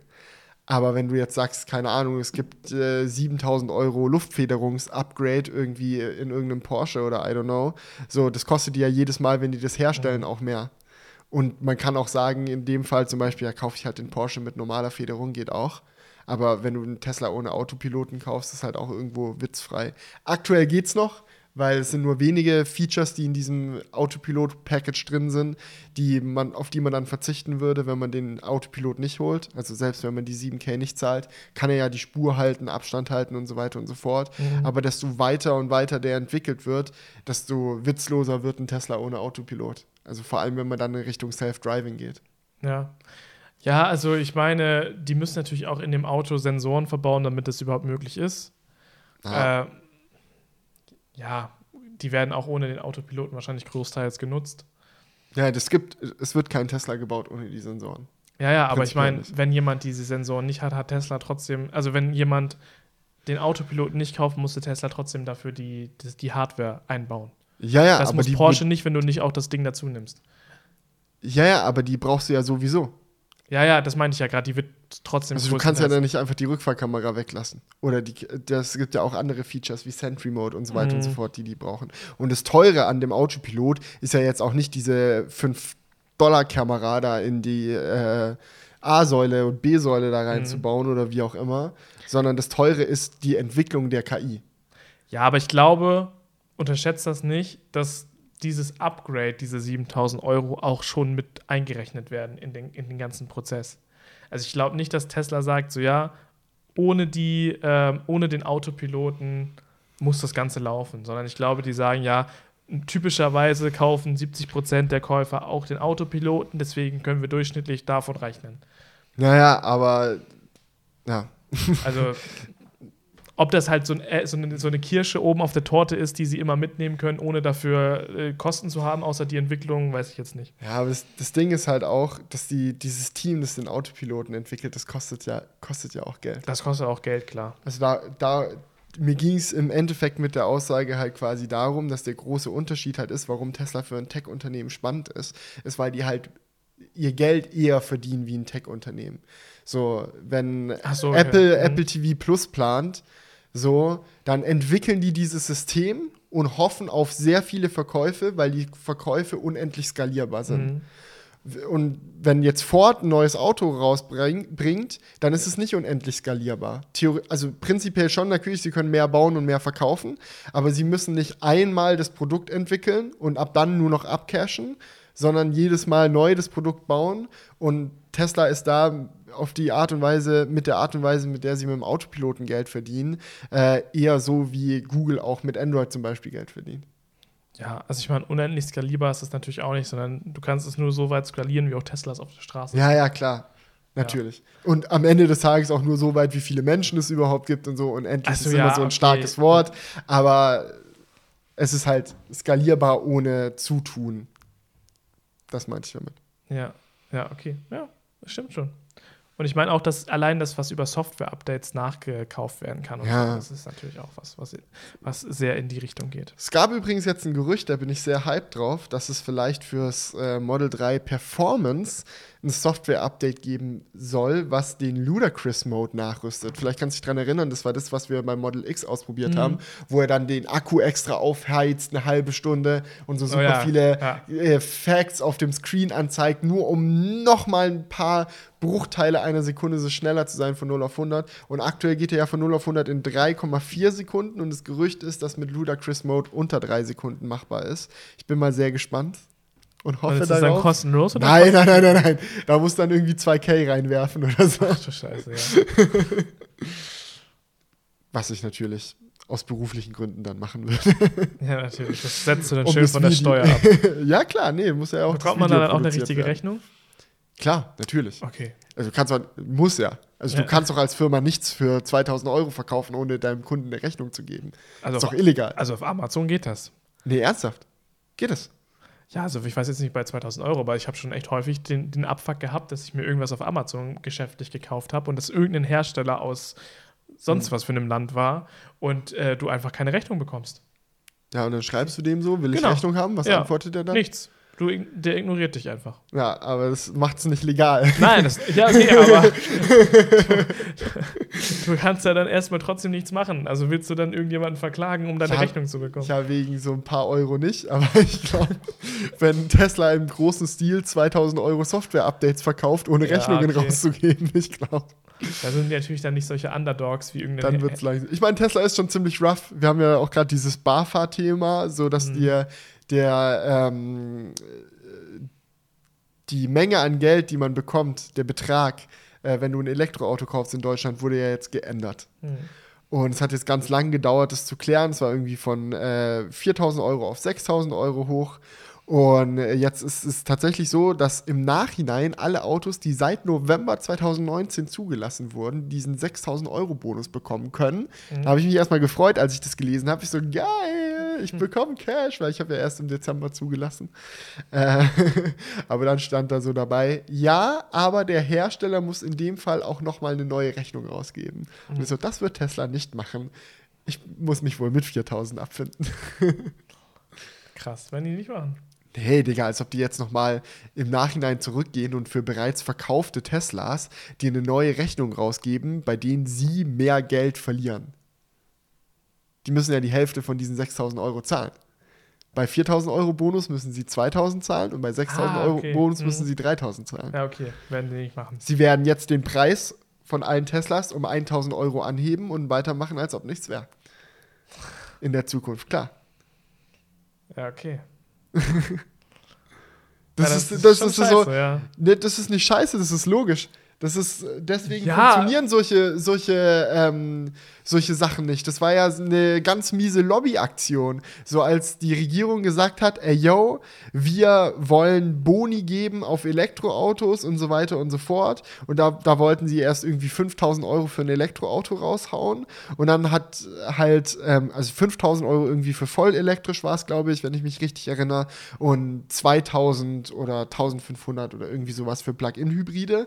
Und dann haben halt alle VW, äh, Mercedes und äh, BMW ähm, Lobbyisten schön angeklopft und gesagt, ey, yo, das passt uns aber gar nicht, weil wir haben überhaupt gar keine Elektroautos. Wir würden lieber gerne, äh, dass der Bonus für Plug-in-Hybride besser ist. Und dann haben die halt den Deal mit der Bundesregierung gemacht, so nach dem Motto, yo, okay, wir machen nur 4.000 Euro für Elektroautos und 3.000 für Plug-in-Hybride, also viel, viel mehr. Ähm, aber dafür müsst ihr dann die Hälfte davon zahlen. Und haben die gesagt, okay, ihre Preise erhöht und fertig aus. Das ist so eine richtige Besch Nullnummer ja am Ende des Tages. Ne? Ja. Das ist halt, das, wenn die Politik so mit sich spielen lässt, dann ist das so. Wenn du was fördern willst, dann musst du es entweder selber machen. Du kannst nicht die Industrie das fördern lassen. Die Industrie fördert nicht. Die Industrie ist kapitalistisch. Wenn die was bezahlen muss, dann wachsen die, die Preise. Ist doch klar. Ja. Wenn du Einkommenssteuer erhöhst, wird halt auch werden die, wird das Preisniveau höher. Das ist einfach so. Ja, gut, im Endeffekt zahlt dann jetzt auch nur der Bund dann noch dazu. Ja. Also du kriegst das Auto dann schon günstiger als vorher, aber nicht so günstig, wie es hätte sein können. In welcher Situation jetzt? Ja, also wenn du jetzt sagst, du kriegst jetzt, oder habe ich da gerade einen Rechenfehler? Nee. Wie, wenn, wenn welchen jetzt, Zeitpunkt wenn du, vergleichst du mit welchem Zeitpunkt? Nee, jetzt, jetzt prinzipiell, wenn die Hälfte der Hersteller selbst zahlen muss, dann ist es ja so, wenn du jetzt ein Auto für 50.000 kaufst mhm. und du kriegst 6.000 Euro wieder, mhm. äh, hätte das Auto wahrscheinlich 47.000 eigentlich nur gekostet, weil ja. der Hersteller schon was draufgeschlagen hat. Genau, ja. Aber du bekommst es ja trotzdem für 44.000. Ja. Also du bekommst es schon ja. noch günstiger, aber eigentlich nur von dem Anteil, den der Staat zahlt. Ja, was anderes Augenwischerei. Genau, und bei Tesla ist jetzt halt die Situation die, dass sie halt jetzt bisher 2.000 Euro ausgewiesen haben. Mhm. Und wenn du jetzt mit deiner Tesla-Rechnung und 2.000 Euro zum Start gehst und sagst, ich hätte gern die anderen 2.000 Euro, dann geben die dir das halt nicht so easy. Das ist mega der Bürokratieabfuck. Da bin ich gerade auch noch dran irgendwie. Also ich habe mein Geld noch nicht gesehen. Ich bin erst in der ersten von zwei Antragsrunden. Das ist so ein mega Abfuck-System, aber ist nochmal ein anderes Thema. Mhm. Und worum es jetzt halt geht, ist, dass halt ähm, viele Hersteller sagen, okay, wir haben schon mal unseren Kunden versprochen, diesen 6000 Euro Bonus und den schon im November, Dezember ein Auto verkauft und die haben das schon zugelassen und da stand jetzt aber noch 2000 Euro auf der Rechnung. Wenn die jetzt wollen, dass die Kunden im Nachhinein rückwirkend noch die 6K quasi bekommen, müssen die zurückgehen und auf ihre Rechnung 3000 Euro Rabatt draufschreiben mhm. und nochmal 1000 Euro an den Kunden auszahlen. Weil das bedeutet halt quasi, also sie können nicht im Nachhinein den Preis vom Auto anheben. Mhm. Und für Tesla würde es jetzt bedeuten, dass sie jetzt halt quasi mir nochmal Tausender zahlen müssten. Aber das wollen sie nicht. Sie wollen ja den Preis um 1000 erhöhen, damit sie, äh, damit es ihnen am Arsch vorbeigeht, quasi. Ja. Ja, okay. ja, ja. Ja, ist dann wahrscheinlich äh, unrealistisch, dass das noch passiert. Ja, das ist, oh, dieses ganze BAFA-Thema ist einfach ein mega Abfuck. Es wäre ja. viel sinnvoller gewesen, wenn man einfach gesagt hätte, Mehrwertsteuer auf Elektroautos runter, fertig aus. Ja, aber ich finde, das ist fast so ein bisschen wie bei unserem nächsten Thema. Die sagen dir, du kriegst 6000 Euro, aber eigentlich kriegst du nur 3000 Euro. Oder? Ah, erzähl ja, mal, was das nächste das sagt Thema dir jemand, du bekommst 8K, aber du bekommst nur 4K. Was ist da denn los? Ja, ja wir haben noch einen Skandal, skandalöses Thema hier am Start. Es geht mal wieder um unseren liebsten Kamerafreund Canon, oh, der mit unseren Gefühlen spielt. Das Ding ist nämlich folgendes. Ähm, Canon hat ja sehr lange auf sich warten lassen, was das Herausbringen von äh, spiegellosen Vollformatkameras angeht. Und als dann die EOS R endlich rausgekommen ist, waren alle sehr excited und dann sehr enttäuscht, als man gemerkt hat, dass diese Kamera 4K nur in einem sehr schlechten Codec und mit einem e extremen Crop aufnehmen kann. Und es war halt sehr sehr traurig, weil ich hatte die EOS R jetzt auch schon ein paar Mal in der Hand und es ist eine echt geile Kamera. Sieht hübsch aus, hat ein schönes Menü, liegt gut in der Hand, so hat ein richtig gutes Objektiv-Bajonett und ein Adaptersystem, wo man auch noch mal ND-Filter reinschieben kann, was extrem praktisch ist. Das Klappdisplay nicht zu vergessen natürlich. Also prinzipiell so ein EOS R Buddy feierbar. EOS R Technik, naja, Und das hätte sich jetzt ändern können, denn äh, es gab äh, immer mehr und mehr Gerüchte, dass Canon eine neue Kamera rausbringt, eine neue Variante der EOS R, und zwar die R5 wenn mich nicht alles täuscht. Ich habe jetzt nicht, dass ich jetzt die Zahl verkacke. Muss ich mal reinschauen. Ja, R5 heißt das Ding. Ähm, und es wäre quasi eine EOS R gewesen, die 4K mit Full Sensor Readout macht, 4K 60 mit Full Sensor Readout und sogar 8K Video. Und das alles immer noch im selben Formfaktor, immer noch mit dem Klappdisplay, immer noch mit dem Adaptersystem, wo ND-Filter reinpassen. Die ganze geile Scheiße. Und ich war hyped as fuck. Wir waren alle hyped as fuck. Wir haben so in, in der WhatsApp-Gruppe die ganze Zeit nur so: Oh, yo, R5, hoffentlich kommt sie wirklich. Oh, ich steig von Sony auf Canon um. Dass der Tag noch kommt, wer hätte es gedacht? Aber jetzt wurde letzte Woche die R5 vorgestellt. Und alle feiern diese Kamera, weil sie kann 4K, sie kann 4K 60 und sie kann sogar 8K, steht zumindest drauf. Und wenn man auf computerbild.de geht oder chip.de oder sogar The Verge, egal was deine Lieblings-News-Seite für ähm, seriöse, seriösen Tech-Journalismus ist, die alle schreiben da dick und fett drauf, geil, geil, geil. EOS R5 wurde vorgestellt, kann 4K, kann 4K 60, kann 8K, ist ja richtig krass. Aber man muss zwischen den Zeilen lesen. Und zwar extrem zwischen den Zeilen. Weil ähm, nicht mal auf der Webseite von Canon kann man erkennen, was für ein Scam diese Kamera eigentlich ist. Man geht auf diese Webseite und da steht überall 4K, 4K 60, 8K, alles geil, alles am Start. Und dieses 8K-Ding wird halt echt re mega riesig vermarktet. Erste 8K-Kamera und dann auch noch in der kompakten DSLM. Wie krass ist das denn? Canon, die den 4K-Hype verschlafen haben, ballern jetzt rein mit 8K. Boah. Und dann schaut man sich mal die Pressemitteilung dazu an, die irgendwie 5 Millionen Seiten lang ist. Schaut dort, was eigentlich genau drin steht, an der Stelle, wo sie über die Aufnahmemodi reden. Und es ist nicht 100% klar, sie gehen da so ein bisschen, reden da um den heißen Brei herum, aber man kann zumindest heraushören, dass 4K 60 wahrscheinlich einen dollen Crop haben wird. Und was man aber eigentlich sehr genau interpretieren kann, ist, dass es kein Output von 8K geben wird. Das heißt, sie vermarkten die Kamera als 8K-fähige Kamera, aber was tatsächlich passiert, ist nicht, dass auf deiner SD-Karte oder aus, auf deinem externen Recorder oder wie auch immer tatsächlich ein Bild, eine Videodatei landet, wo jedes einzelne Standbild 33 Megapixel hat, sondern eine 4K-Datei. Ganz normal. So wie wir es immer kannten. Und jetzt fragt man sich, was ist denn dann daran 8K? Und die Antwort ist Nichts. es ist, nee, ganz so schlimm ist es nicht. Es hat schon noch ein bisschen was mit 8K zu tun, weil sie halt ähm, 33 Millionen Pixel auf dem Sensor nehmen, auslesen und dann in die 4K-Videodatei reinbringen. Also es ist quasi downsampled 4K, ähnlich wie Sony das zum Beispiel auch macht bei der A7 III. Das ist ja downsampled 6K. Aber es ist wirklich nicht mal ansatzweise echtes 8K. Also es ist vielleicht, es ist scharfes 4K aber es hat mit 8K so gesehen nichts zu tun. Und ich bin mega mad, dass die das so doll vermarkten und ich komme gar nicht drauf klar, wie all diese Websites 8K fett in ihre Artikel reinschreiben und es einfach niemand merkt, dass diese Kamera kein 8K kann. Das wäre ja wie, als wenn ich ein Auto verkaufen würde, wo ich draufschreibe, das verbraucht 5 Liter, aber eigentlich verbraucht es 7. Nee, eher so, als würdest du draufschreiben, das verbraucht 5 Liter, aber eigentlich verbraucht es 20.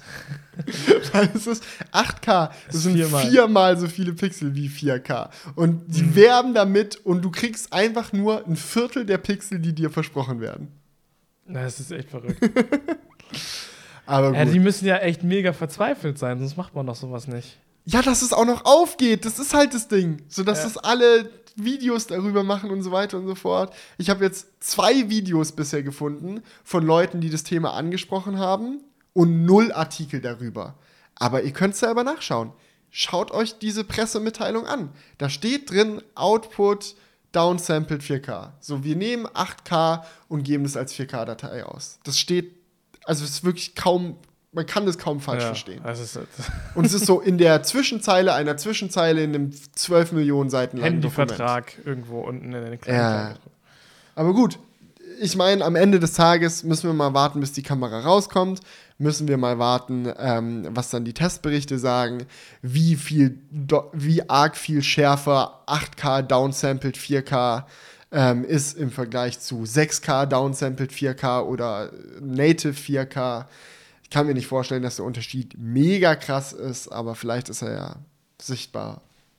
We will see. Die Frage ist natürlich auch noch, wie es mit dem 4K 60 laufen wird. Also wenn 4K 60 halt zumindest ohne Crop läuft, ich meine, du hast Ja, schon angedeutet, dass es vielleicht doch nicht so ist, aber wenn, wäre das natürlich auch schon mal ein Argument für die Kamera.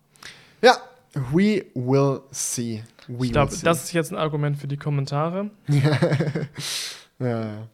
Da gab es nämlich tatsächlich einige, die sind jetzt von dem Live-Crewcast Yeah. aus der Kommentar. Hit me, bra. Ja, warte. Dum, dum, dum. Screenshots. oh je. Okay. So, ähm, Mickey schreibt. Sehr unterhaltsamer Crewcast betreffend dem Seitenverhältnis von faltbaren Smartphones. Das einzige Seitenverhältnis, welches nach dem Falten das gleiche Seitenverhältnis behält, ist das Seitenverhältnis von beispielsweise DIN A4 zu DIN A5. Das Verhältnis beträgt dabei die Wurzel aus 2. Somit ist die längere Kante des Displays 1,414 mal länger als die kürzere Kante. Dabei hätten wir ein Seitenverhältnis von rund 16 zu 11,3. Dabei äh, wäre dies eurer Was für Meinung nach ein guter eine Ansatz. komische Angabe. Okay, warte, 16 zu 11,3. Normalerweise lässt man ja die 9 gleich und verändert die andere Zahl. Jetzt muss ich erstmal umdenken. 16 zu 11. Okay, es ist also, ja, so. Ja, gut. Sech, nee, 16 zu 10 ist, glaube ich, das Seitenverhältnis von so einem MacBook-Display. Dann. Ja, es ist, es, länger. ist, es ist, geht so in die Richtung von 4 zu 3. Na, so grob. grob. Ja, und ich glaube, das könnte schon ganz cool sein, wenn man denn wirklich ähm, das nicht so machen möchte, wie wir heute beim Galaxy Z Flip gesprochen Ja. haben, dass es halt eigentlich nur einen Zustand gibt und du machst es kleiner. Sondern wenn du halt den Zustand haben möchtest, dass beide Sachen entweder zugeklappt oder aufgeklappt irgendwie cool zu benutzen sind. Na. dann könnte ich es mir gut vorstellen. Aber ist dann halt auch die Frage, das ist dann wahrscheinlich eher so, entweder ich habe ein kleines Tablet oder ein großes Tablet. Ja, Also- weil du willst ja als Handy so in der Hand prinzipiell eher ein längeres Display Ja, haben. genau. Aber ich meine, für ein Ja. Tablet könnte es ganz cool sein. Ja. Oder dass man dann das vielleicht so klappen kann, dann, dass du entweder einen richtig großen Bildschirm hast, wo du dann irgendwie was drauf guckst, oder du klappst es halt so halb um und dann hast du die, die Tastatur auf dem Touchscreen oder so. Mhm. Dafür könnte das cool sein, dieses DIN A4 Seitenverhältnis. DIN A4. Was ist deine Bildschirmgröße? DIN A4. Ah ja. Finde ich auch lustig. Genau, eine Sache äh, haben einige zu Recht noch ähm, kommentiert. Ich habe nämlich beim letzten Mal mich falsch ausgedrückt. Ich habe nämlich gesagt, dass, ähm, oder ich lese einfach den Kommentar vor, der erklärt es perfekt, von Zalos. Kurze Info, wenn der Aktienkurs von Tesla steigt, verdient das Unternehmen nicht automatisch Geld damit. Das, wäre es, das würde es nur tun, wenn Tesla neue Aktien, Aktien emittiert, was aber nicht der Fall war. Dann stimmt es, dass sie richtig Geld einsammeln. Unterscheiden muss man davon, wenn zum Beispiel Musk selbst Aktien hält und dadurch profitiert, dann ist das aber nicht per se das Unternehmen. Danke für die gute Unterhaltung. Hat er vollkommen recht mit. Wenn der Aktienkurs von einer Firma steigt, verdienen die dadurch nur Geld, wenn sie zum Beispiel neue Aktien emittieren. Na, haben sie aber jetzt gemacht, oder nicht? Weiß ich nicht. Also, wenn ich das richtig, wäre jetzt clever wenn ich das gewesen. richtig mitbekommen habe, haben sie letzte Woche irgendwie noch mal irgendwie irgendwas mit das einer 2 Kommentar vorne ist auch schon ein dran. bisschen älter. Also das ist von vor fünf Tagen. Ja, ja. Ich meine, dass sie es gemacht haben, aber ich bin jetzt auch nicht Wäre wär ja jetzt auch der clevere Move gewesen. Ja, jetzt, wo der Kurs so hoch ist. Ja. Ja. Das Krasse ist halt, was ich halt nicht so ganz verstanden habe, ist, dass der Aktienkurs bei der ganzen Aktion dann nach oben gegangen ist. Also ich würde eigentlich davon ausgehen, dass äh, Angebot und Nachfrage halt bedeuten, wenn mehr Aktien auf den Markt kommen, dass der Preis der einzelnen Aktien dann dippt. Aber der Kurs hat so einen kleinen Peak nach oben gemacht, als die neuen Aktien verfügbar waren. Irgendwie macht gar keinen Sinn eigentlich. Ja, vielleicht äh, interpretiert man das als was Gutes. Tesla erhöht ihren Cashflow und ähm, Ja, baut noch mehr geilen Scheiß oder so. Kann sein. Äh, Norbert schreibt. zu den Xenobots. Würde der Bau von Robotern aus lebendigen Zellen nicht auch die großen Vorteile eines normalen Roboters, nämlich die unendliche Ausdauer und die Unabhängigkeit von Nahrungsmitteln, nicht besitzen? Hm? Hm? Was hast du nicht verstanden? Sag's einfach nochmal den ganzen Kommentar. Die Xenobots vermissen welchen Vorteil? Dass ähm, die unendliche Ausdauer und die Unabhängigkeit von Nahrungsmitteln. Seit wann haben denn äh, normale Roboter unendliche Ausdauer? Ja, und ja, also unabhängig also von Nahrungsmitteln sind sie jetzt auch nicht. Sie sind zwar unabhängig von Obst und Gemüse, aber jetzt nicht unabhängig von Strom oder Benzin. Mhm. Also sehe ich jetzt ehrlich gesagt nicht so den Punkt. Es ist halt einfach anders. So, die Haltbarkeit, klar, muss man, kann man natürlich drüber streiten, wie lange lebt so ein Organismus und äh, was passiert danach, aber eine geringe Haltbarkeit kann ja in dem Kontext auch ein Vorteil sein, wenn du die dann verdaust oder wie auch immer, wenn du die im Körper Ja, das wäre nämlich jetzt auch der Punkt gewesen, ja. wo ich drauf äh, zu sprechen gekommen wäre, weil ich meine, diese Roboter können ja für den Zweck sein, dass sie eben gar nicht mal lange haltbar sein sollen. Ja. Dass, dass sie sich quasi auflösen, so, so gesehen. Ja. Ja, aber ich, ich, ich finde schon, es ist schon ein Unterschied, ob etwas mit Strom läuft oder ob da jetzt wirklich Kalorien ja. verbrannt werden. Das Ding müssen. ist bei den Xenobots, ähm, die können nicht essen. Mhm. So, die sterben einfach. Also die, wenn die keine Energie mehr haben, sind die tot. Ja, dann, dann äh, okay. äh, aber das ist jetzt auch natürlich nur ein Prototyp, was die da gebaut haben. Das ist ja eine eine Idee quasi der mhm. Xenobot. Mhm. Die haben jetzt halt so ein paar von denen gebaut, die dann das halt, ja um das sein. Konzept zu beweisen, dass es geht, aber im Endeffekt kannst du das ja ewig weiterspinnen und dann irgendwann einen lebenden äh, Organismus machen, der auch essen kann. Vielleicht ernährt er sich dann von Blutzellen im Optimalfall, gerade wenn du Körper, äh, äh, Körperanwendungen hast mhm. oder irgendwie sowas. Ja. ja. Ähm, noch ein Kommentar auch zu dem Thema Xenobots von Jan Seewald.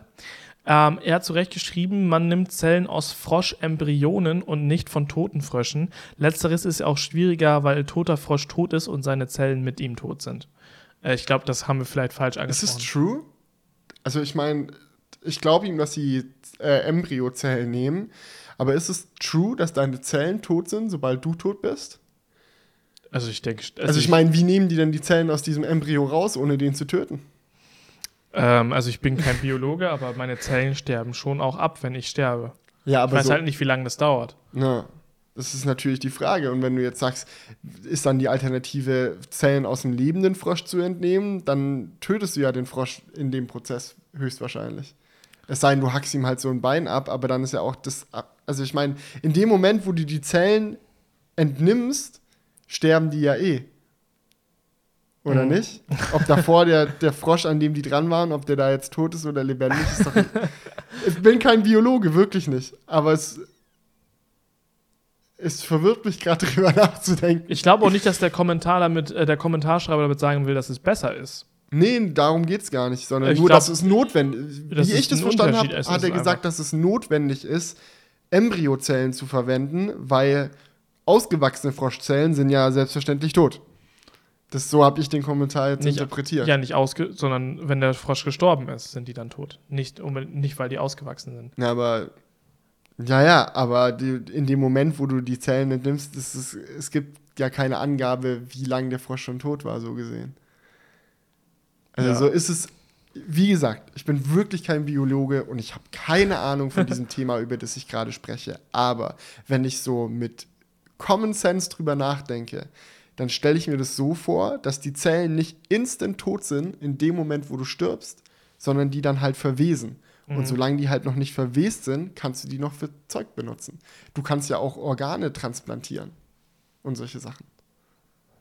Ja, ja, denke ich auch. Aber vielleicht ist es einfach einfacher, ähm, aus Embryonen das zu nehmen, als bei einem Frosch darauf warten zu müssen, bis der dann endlich stirbt, um das dann machen zu können. Ja, du musst doch nicht warten, um den Frosch zu bis der Frosch stirbt. Du killst den. Es war, tut mir leid, deine, deine Blumenwiesenwelt zu zerstören. Du nimmst einfach ein Messer und schneidest in die Kehle durch, so brutal es auch ist. Der ja. Frosch muss dann sterben für die Wissenschaft. Hallo, jetzt lass mir doch mal. die sitzen da, diese ganzen Forscher in diesem Forschungszentrum, wo die an den Xenobots Die sitzen so an so einem, so, ein an so einem runden so eine alte Kröte in so einem Terrarium und die sind alle schon gespannt und der eine sagt so, du, heute Morgen hat die gar nichts mehr gegessen. Ich glaube, heute ist es soweit und die sitzen so alle da und gucken so. so an so einem runden Tisch um so einen Kasten. Nee, aber das machen sie ja eben nicht. Sie nehmen es ja aus Embryonen. Okay, weiter. Ich habe noch einen Kommentar zu, zu dem Sind die Xenobots schon fertig? Nein, die dicke Berda will einfach nicht sterben. Die hat noch zu viel Lebensenergie. Entschuldigung. Vielleicht haben die ja auch eine große, große Auswahl an. Die haben so ganz viele Frösche. Und die gucken die ganze Zeit, die haben nicht genügend Mitarbeiter, um alle Frösche live zu überwachen. Und die gucken die ganze Zeit nur Die haben so eine Software gesch geschrieben, die das immer testet. Is the frog still alive? Ja. Solange sie nicht Schrödingers Frosch an den Start bringen. Schrödingers Frosch wäre die Lösung. Was ist Schrödingers Frosch? Ja, du hast dann halt einen Frosch, der gleichzeitig tot und lebendig ist. Du darfst nur nicht nachgucken. Und solange du nicht nachguckst, funktioniert Moralisch dein gesehen ist das ganz gut. ja. Aber Schrödingers Katze kennst du, oder? Nö. Das ist das Prinzip, also es ist so ein wissenschaftlicher, gedanklicher Aufbau sozusagen, der besagt, dass wenn du eine Katze in eine Box sperrst, mhm. ohne was zu essen, wie auch immer, die wird ja irgendwann sterben. Ja. Aber solange du in die Box nicht reinschaust, ist weißt du, ist dir der Status der Katze unbekannt. Also du weißt nicht, ob sie lebt oder ob sie tot ist. Mhm. Und solange das der Fall ist, ist sie aus wissenschaftlicher Sicht sowohl lebendig als auch tot. Also beides gleichzeitig. Gibt ganz viele Infos dazu, dieses, jenes, kannst du Ist eigentlich ganz interessant. Das ist für so Wahrscheinlichkeitsrechnung und sowas wichtig. Okay. Gut, machen wir trotzdem weiter. nee, es ist wirklich, das wird, man, wird einem so in der Schule beigebracht und so, Schrödingers Katze. Also, das ist jetzt nicht so ein, so ein crazy schwarzes Humor-Ding oder so, sondern es ist so Wissenschaft. Okay. Ja, also in meiner Schule wurde das nicht beigebracht. Vielleicht hatte ich auch Dann nicht den richtigen Leistungskurs. ich weiß es nicht. Weiter geht's mit Christian. Er hat geschrieben, ähm, das war mal ein negativeres Kommentar zu der ganzen Geschichte. Es geht auch noch so im Großen und Ganzen um die Xenobots, aber auch äh, um die Menschheit an sich. Ähm, er schreibt nämlich, also zum ersten Thema muss ich sagen, ich finde, dass die Menschheit schon zu weit ist. Ich meine, wir werden im Schnitt 85 bis 90 Jahre alt. Vor 40 Jahren war es noch nicht so. Und sind wir mal ehrlich, warum noch älter werden? Die Roboter werden für Medizin eingesetzt oder sowas, um uns alles zu erleichtern und um uns längere Leben zu geben. Bis dann wieder auf eine verrückte, bis dann wieder einer auf verrückte Ideen kommt und wir wieder alles ausbaden müssen. Bestes Beispiel ist das Klima jetzt. Verbrennungsmotor war eine mega Erfindung, hat alles einfacher gemacht. Das Ergebnis ähm, wir haben die Welt ver verpestet und ausgebeutet. Strom das gleiche. Alle Erfindungen werden irgendwann ihre Nachteile zeigen, ist bei Smartphones genauso. Deswegen lieber nicht weitermachen. Sagt er. Was, okay. Was, also, was, was denkst okay. du dazu? Klingt für mich nach, warum leben wir nicht alle im Wald? Das hat doch auch funktioniert und alle waren glücklich. Ja, ne, so ein bisschen schon. also ich meine, ich kann es nachvollziehen. Ich finde es auch einen netten Gedanken, so zu sagen, es reicht auch einfach mal. Wir haben genug. Ja. So, aber das geht einfach gegen, gegen den Menschen. Der Menschen, der Mensch ist langweilig, der will Fortschritt. Die ganze Zeit. So, man, man will was Sinnvolles machen. Man will, man hat dieses Bedürfnis in sich, seine eigene Lage zu verbessern und an was zu arbeiten, was einen Mehrwert bietet. Also die meisten Menschen, die ich kenne, denen geht es so, dass sie so irgendwas machen wollen, einfach was was bringt. Ja, aber. Entweder für sich selbst, wenn du so ein Egoist bist, dann machst du halt was, was dir was bringt. Mhm. Du verdienst Geld, damit dein Leben geiler wird. Oder wenn du weniger egoistisch bist, machst du vielleicht halt auch was, was, was anderen Leuten was bringt. Aber prinzipiell hast du nicht Bock, einfach den ganzen Tag nur zu gammeln. Sondern bist so, so man hat so einen gewissen Tatendrang eigentlich in irgendeine Richtung. Ja, aber das muss ja nicht unbedingt bedeuten, dass man das neue große Ding erfindet oder daran arbeitet, sondern man kann ja auch äh, mit etwas glücklich werden im Leben, äh, was jetzt die Menschheit nicht, ich sag mal, so evolutionär weiterbringt oder so innovativ weiterbringt. Ich meine, jeder bringt natürlich durch seine Arbeit die Menschheit schon auch weiter, weil einfach Sachen erledigt werden.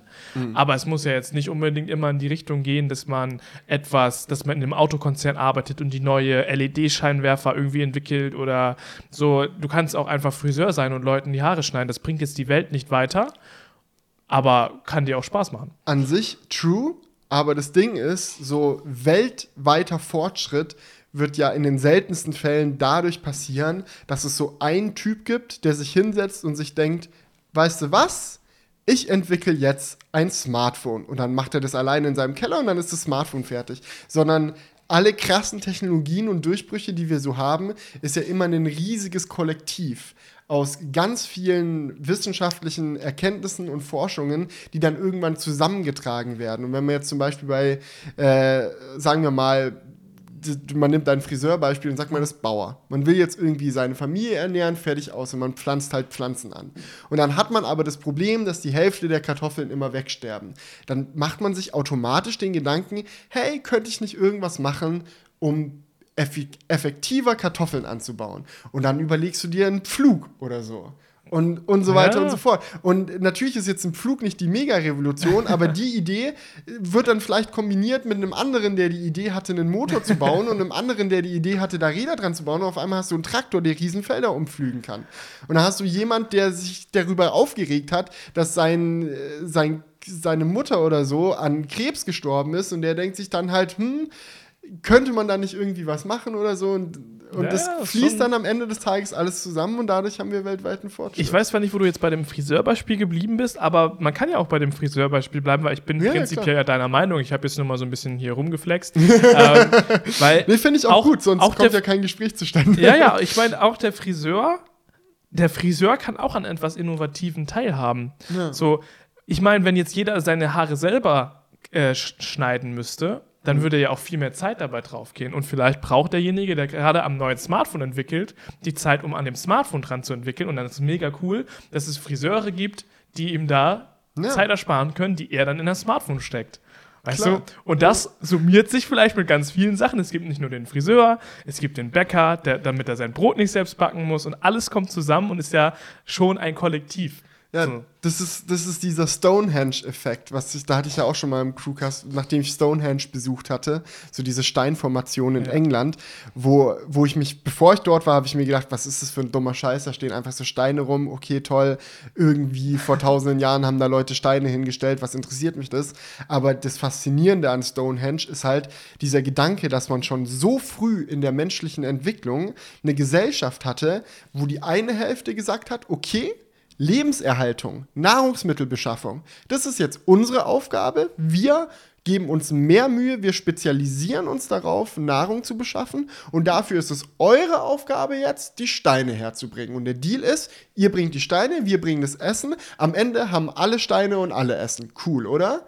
Und dass man, dass die halt damals schon auf die Idee gekommen ja. sind, so eine Aufgabenteilung zu machen, das ist ja eine super versimpelte Form von dem, was du gerade erzählt hast. Ja. Weil am Ende haben wir dann halt dann irgendwann ein Smartphone. Was nie zustande gekommen wäre, wenn immer nur ein Dude an einem Smartphone entwickelt hätte. Überleg dir mal, was da für Intelligenz drin steckt in dem Ding. Was für Innovation aus wie lange es gedauert hat, Computerchips an den Punkt zu bringen, wo sie jetzt sind. Displaytechnologie, Materialbeschaffung, weltwirtschaftliche Zusammenhänge, die es überhaupt möglich machen, so kostengünstig diese Teile herzustellen. Das ist ja, also Millionen Leute, ja. Milliarden Leute vielleicht Und sogar. Im Endeffekt geht das ja, Smartphone auf Erfindungen zurück, wie zum Beispiel die Glühbirne, ja. das Stromnetz, oder Morse-Technik, die dann irgendwann zu Informatik geworden ist, zur Kommunikation, das Telefon. Was, so. ist, was ist das OLED-Display hier drin? Ganz, ganz viele kleine Glühbirnen mehr oder ja, weniger. Ja, gut. Also so, wenn man es ganz ja. brutal versimpelt also darstellen das, das ist natürlich, also ja. man kann es da sind Milliarden an Stunden von Arbeit irgendwie indirekt ja, drin. Das ist so, das kannst du dir gar nicht vorstellen, weil die, die Schritte, die wir jetzt machen, sind halt nur deswegen möglich, weil davor andere Leute schon Schritte gemacht haben. Ja. Und es geht halt immer so weiter. Und ich, ich sehe keine Menschheit, in der man irgendwann sagt, ich habe jetzt gerade keinen Bock mehr, den nächsten Schritt zu machen. Weil der nächste Schritt ist so klein, mhm. dass man den Gesamtimpact einfach nicht sieht. Man denkt nicht, ja, wenn ich jetzt in meinem Job bei Daimler den Matrix-LED-Scheinwerfer noch besser mache, dass der weniger Strom verbraucht, was hat es schon für einen riesen Impact? Aber dann entwickelst du halt eine etwas effizientere LED. Und der Typ fünf Jahre später, der dann dein Nachfolger wird oder so, macht es dann auch und so weiter und so fort. Und irgendwann sind Scheinwerfer so effizient geworden, dass man die super hell machen kann, sodass weniger Leute im Verkehr sterben. Und lauter solche Sachen. So, oder mehr, weil sie geblendet werden. Oder mehr. ja, oder, oder dann auch wieder nicht, weil Matrix-LED-Scheinwerfer auf einmal so ein Ding sind. Also ja. Ich denke, der Drang der Menschheit, sich zu verbessern, ist viel größer als die Angst vor der Zukunft. Ich meine, guck dir mal Elon Musk an. Er ist der größte Gegner von künstlicher Intelligenz. So sagt so KI, so, das ist das Ding, das wird die Menschheit noch zum Kippen bringen. Und trotzdem steht er ganz vorne dabei und entwickelt Autos, die selber fahren können. Weil man es einfach nicht lassen kann. Der Drang ist zu groß. Ja, ich meine, ähm, die Sache ist auch die, man kann das ja auch dafür nutzen, Sachen, die eigentlich dumm sind, zu ersetzen. Ja. aber ich finde, ich fand an dem Kommentar, natürlich war das irgendwie ziemlich depressiv, aber ich fand es immer spannend. Und ähm, was auch cool daran ist, ist, ähm, so dass natürlich auch, wenn wir auf Strom umschalten irgendwann, mhm. ist es ja nicht so, als wäre das, also als wäre das dann klimaneutral.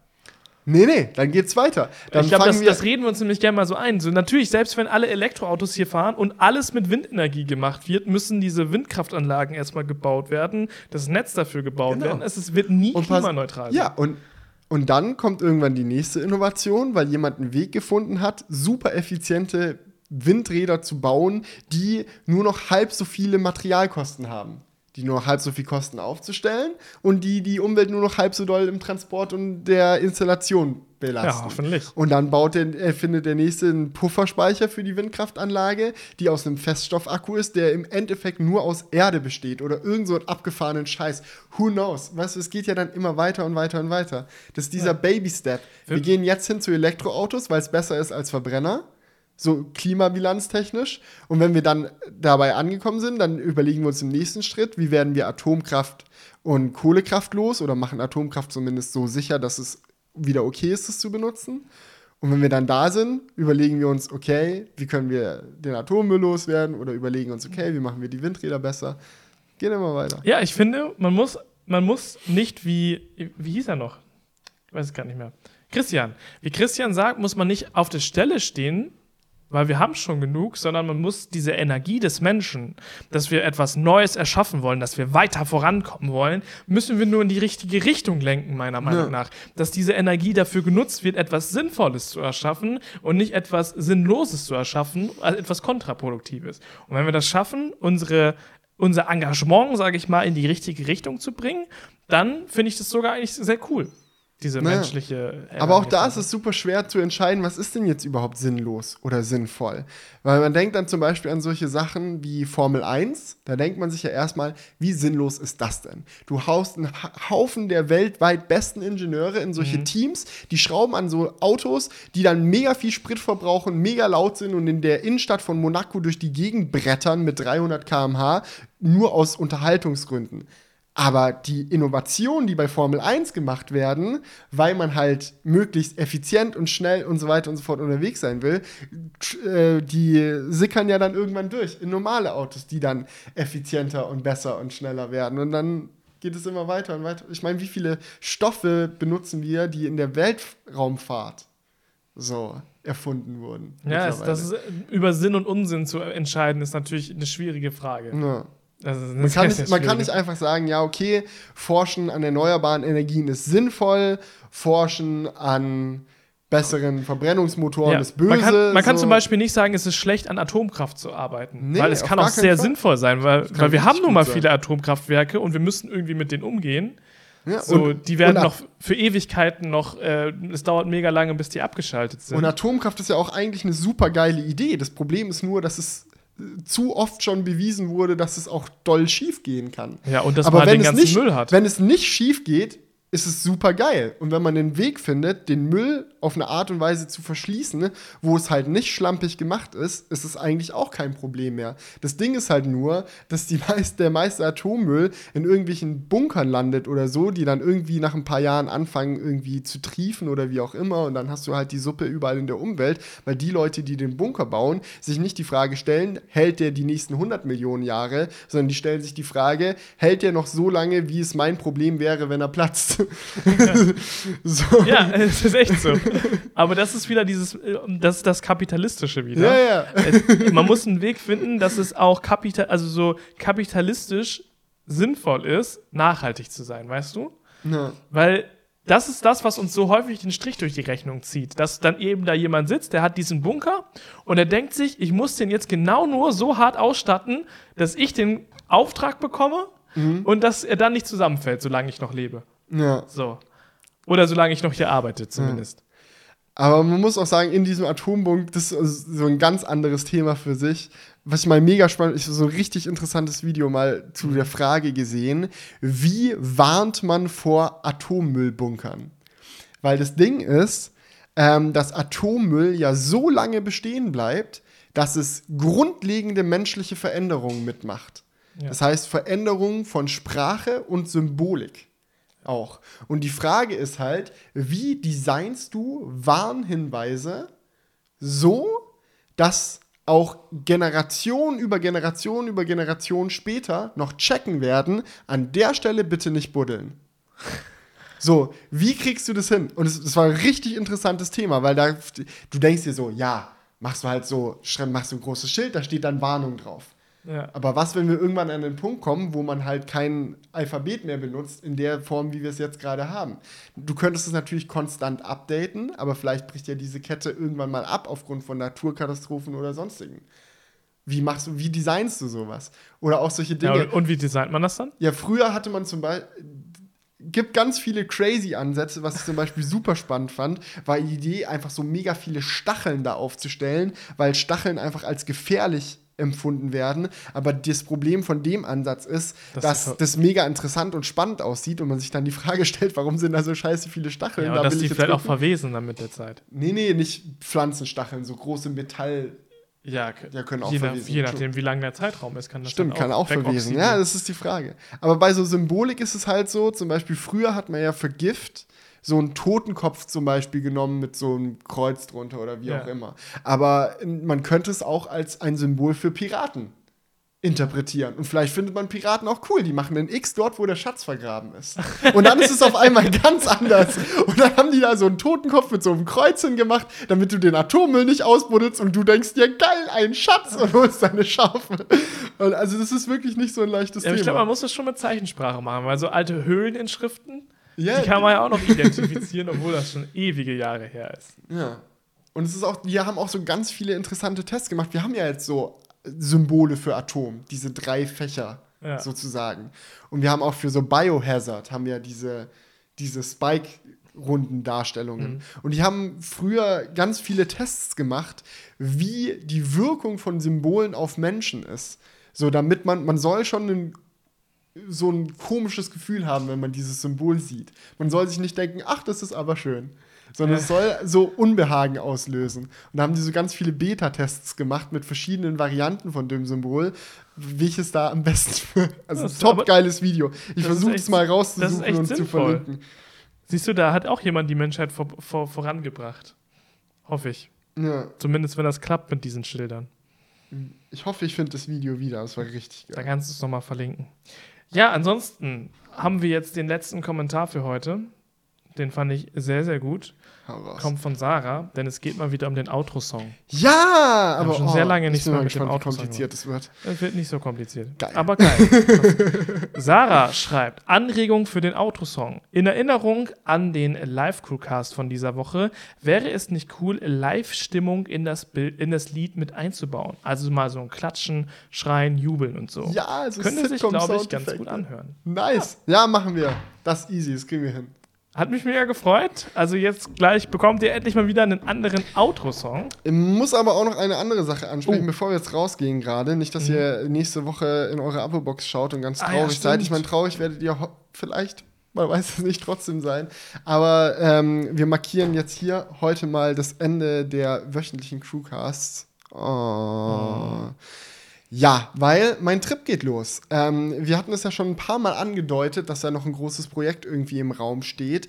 Und jetzt kann ich endlich sagen, was passiert? Jonah, Jonas und ich fahren alle zusammen mit dem Tesla zum Nordkap und schauen mal, ob wir da durch Schnee und Eis hinkommen mit so einem Stromer oder ob dem da irgendwo der Saft ausgeht. Und es ist halt ein Trip, der wird ein Weilchen dauern. Wir schätzen so drei bis vier Wochen ungefähr.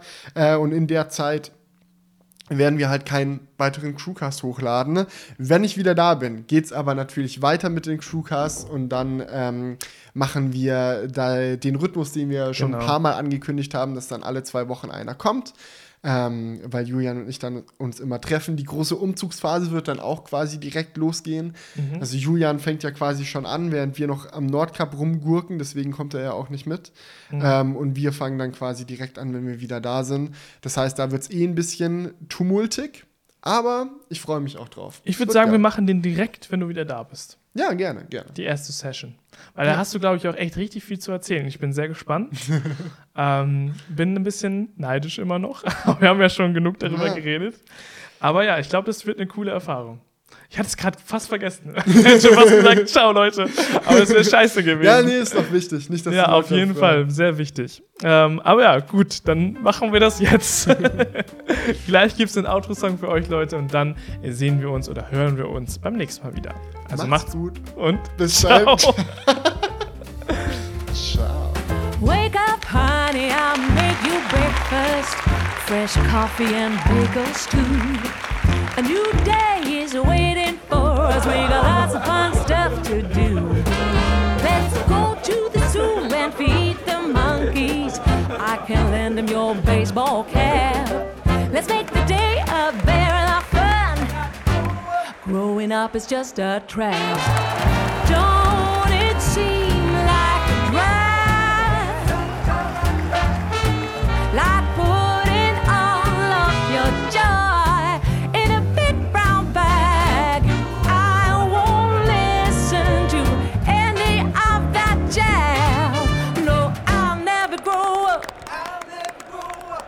Growing up is just a big fat trap.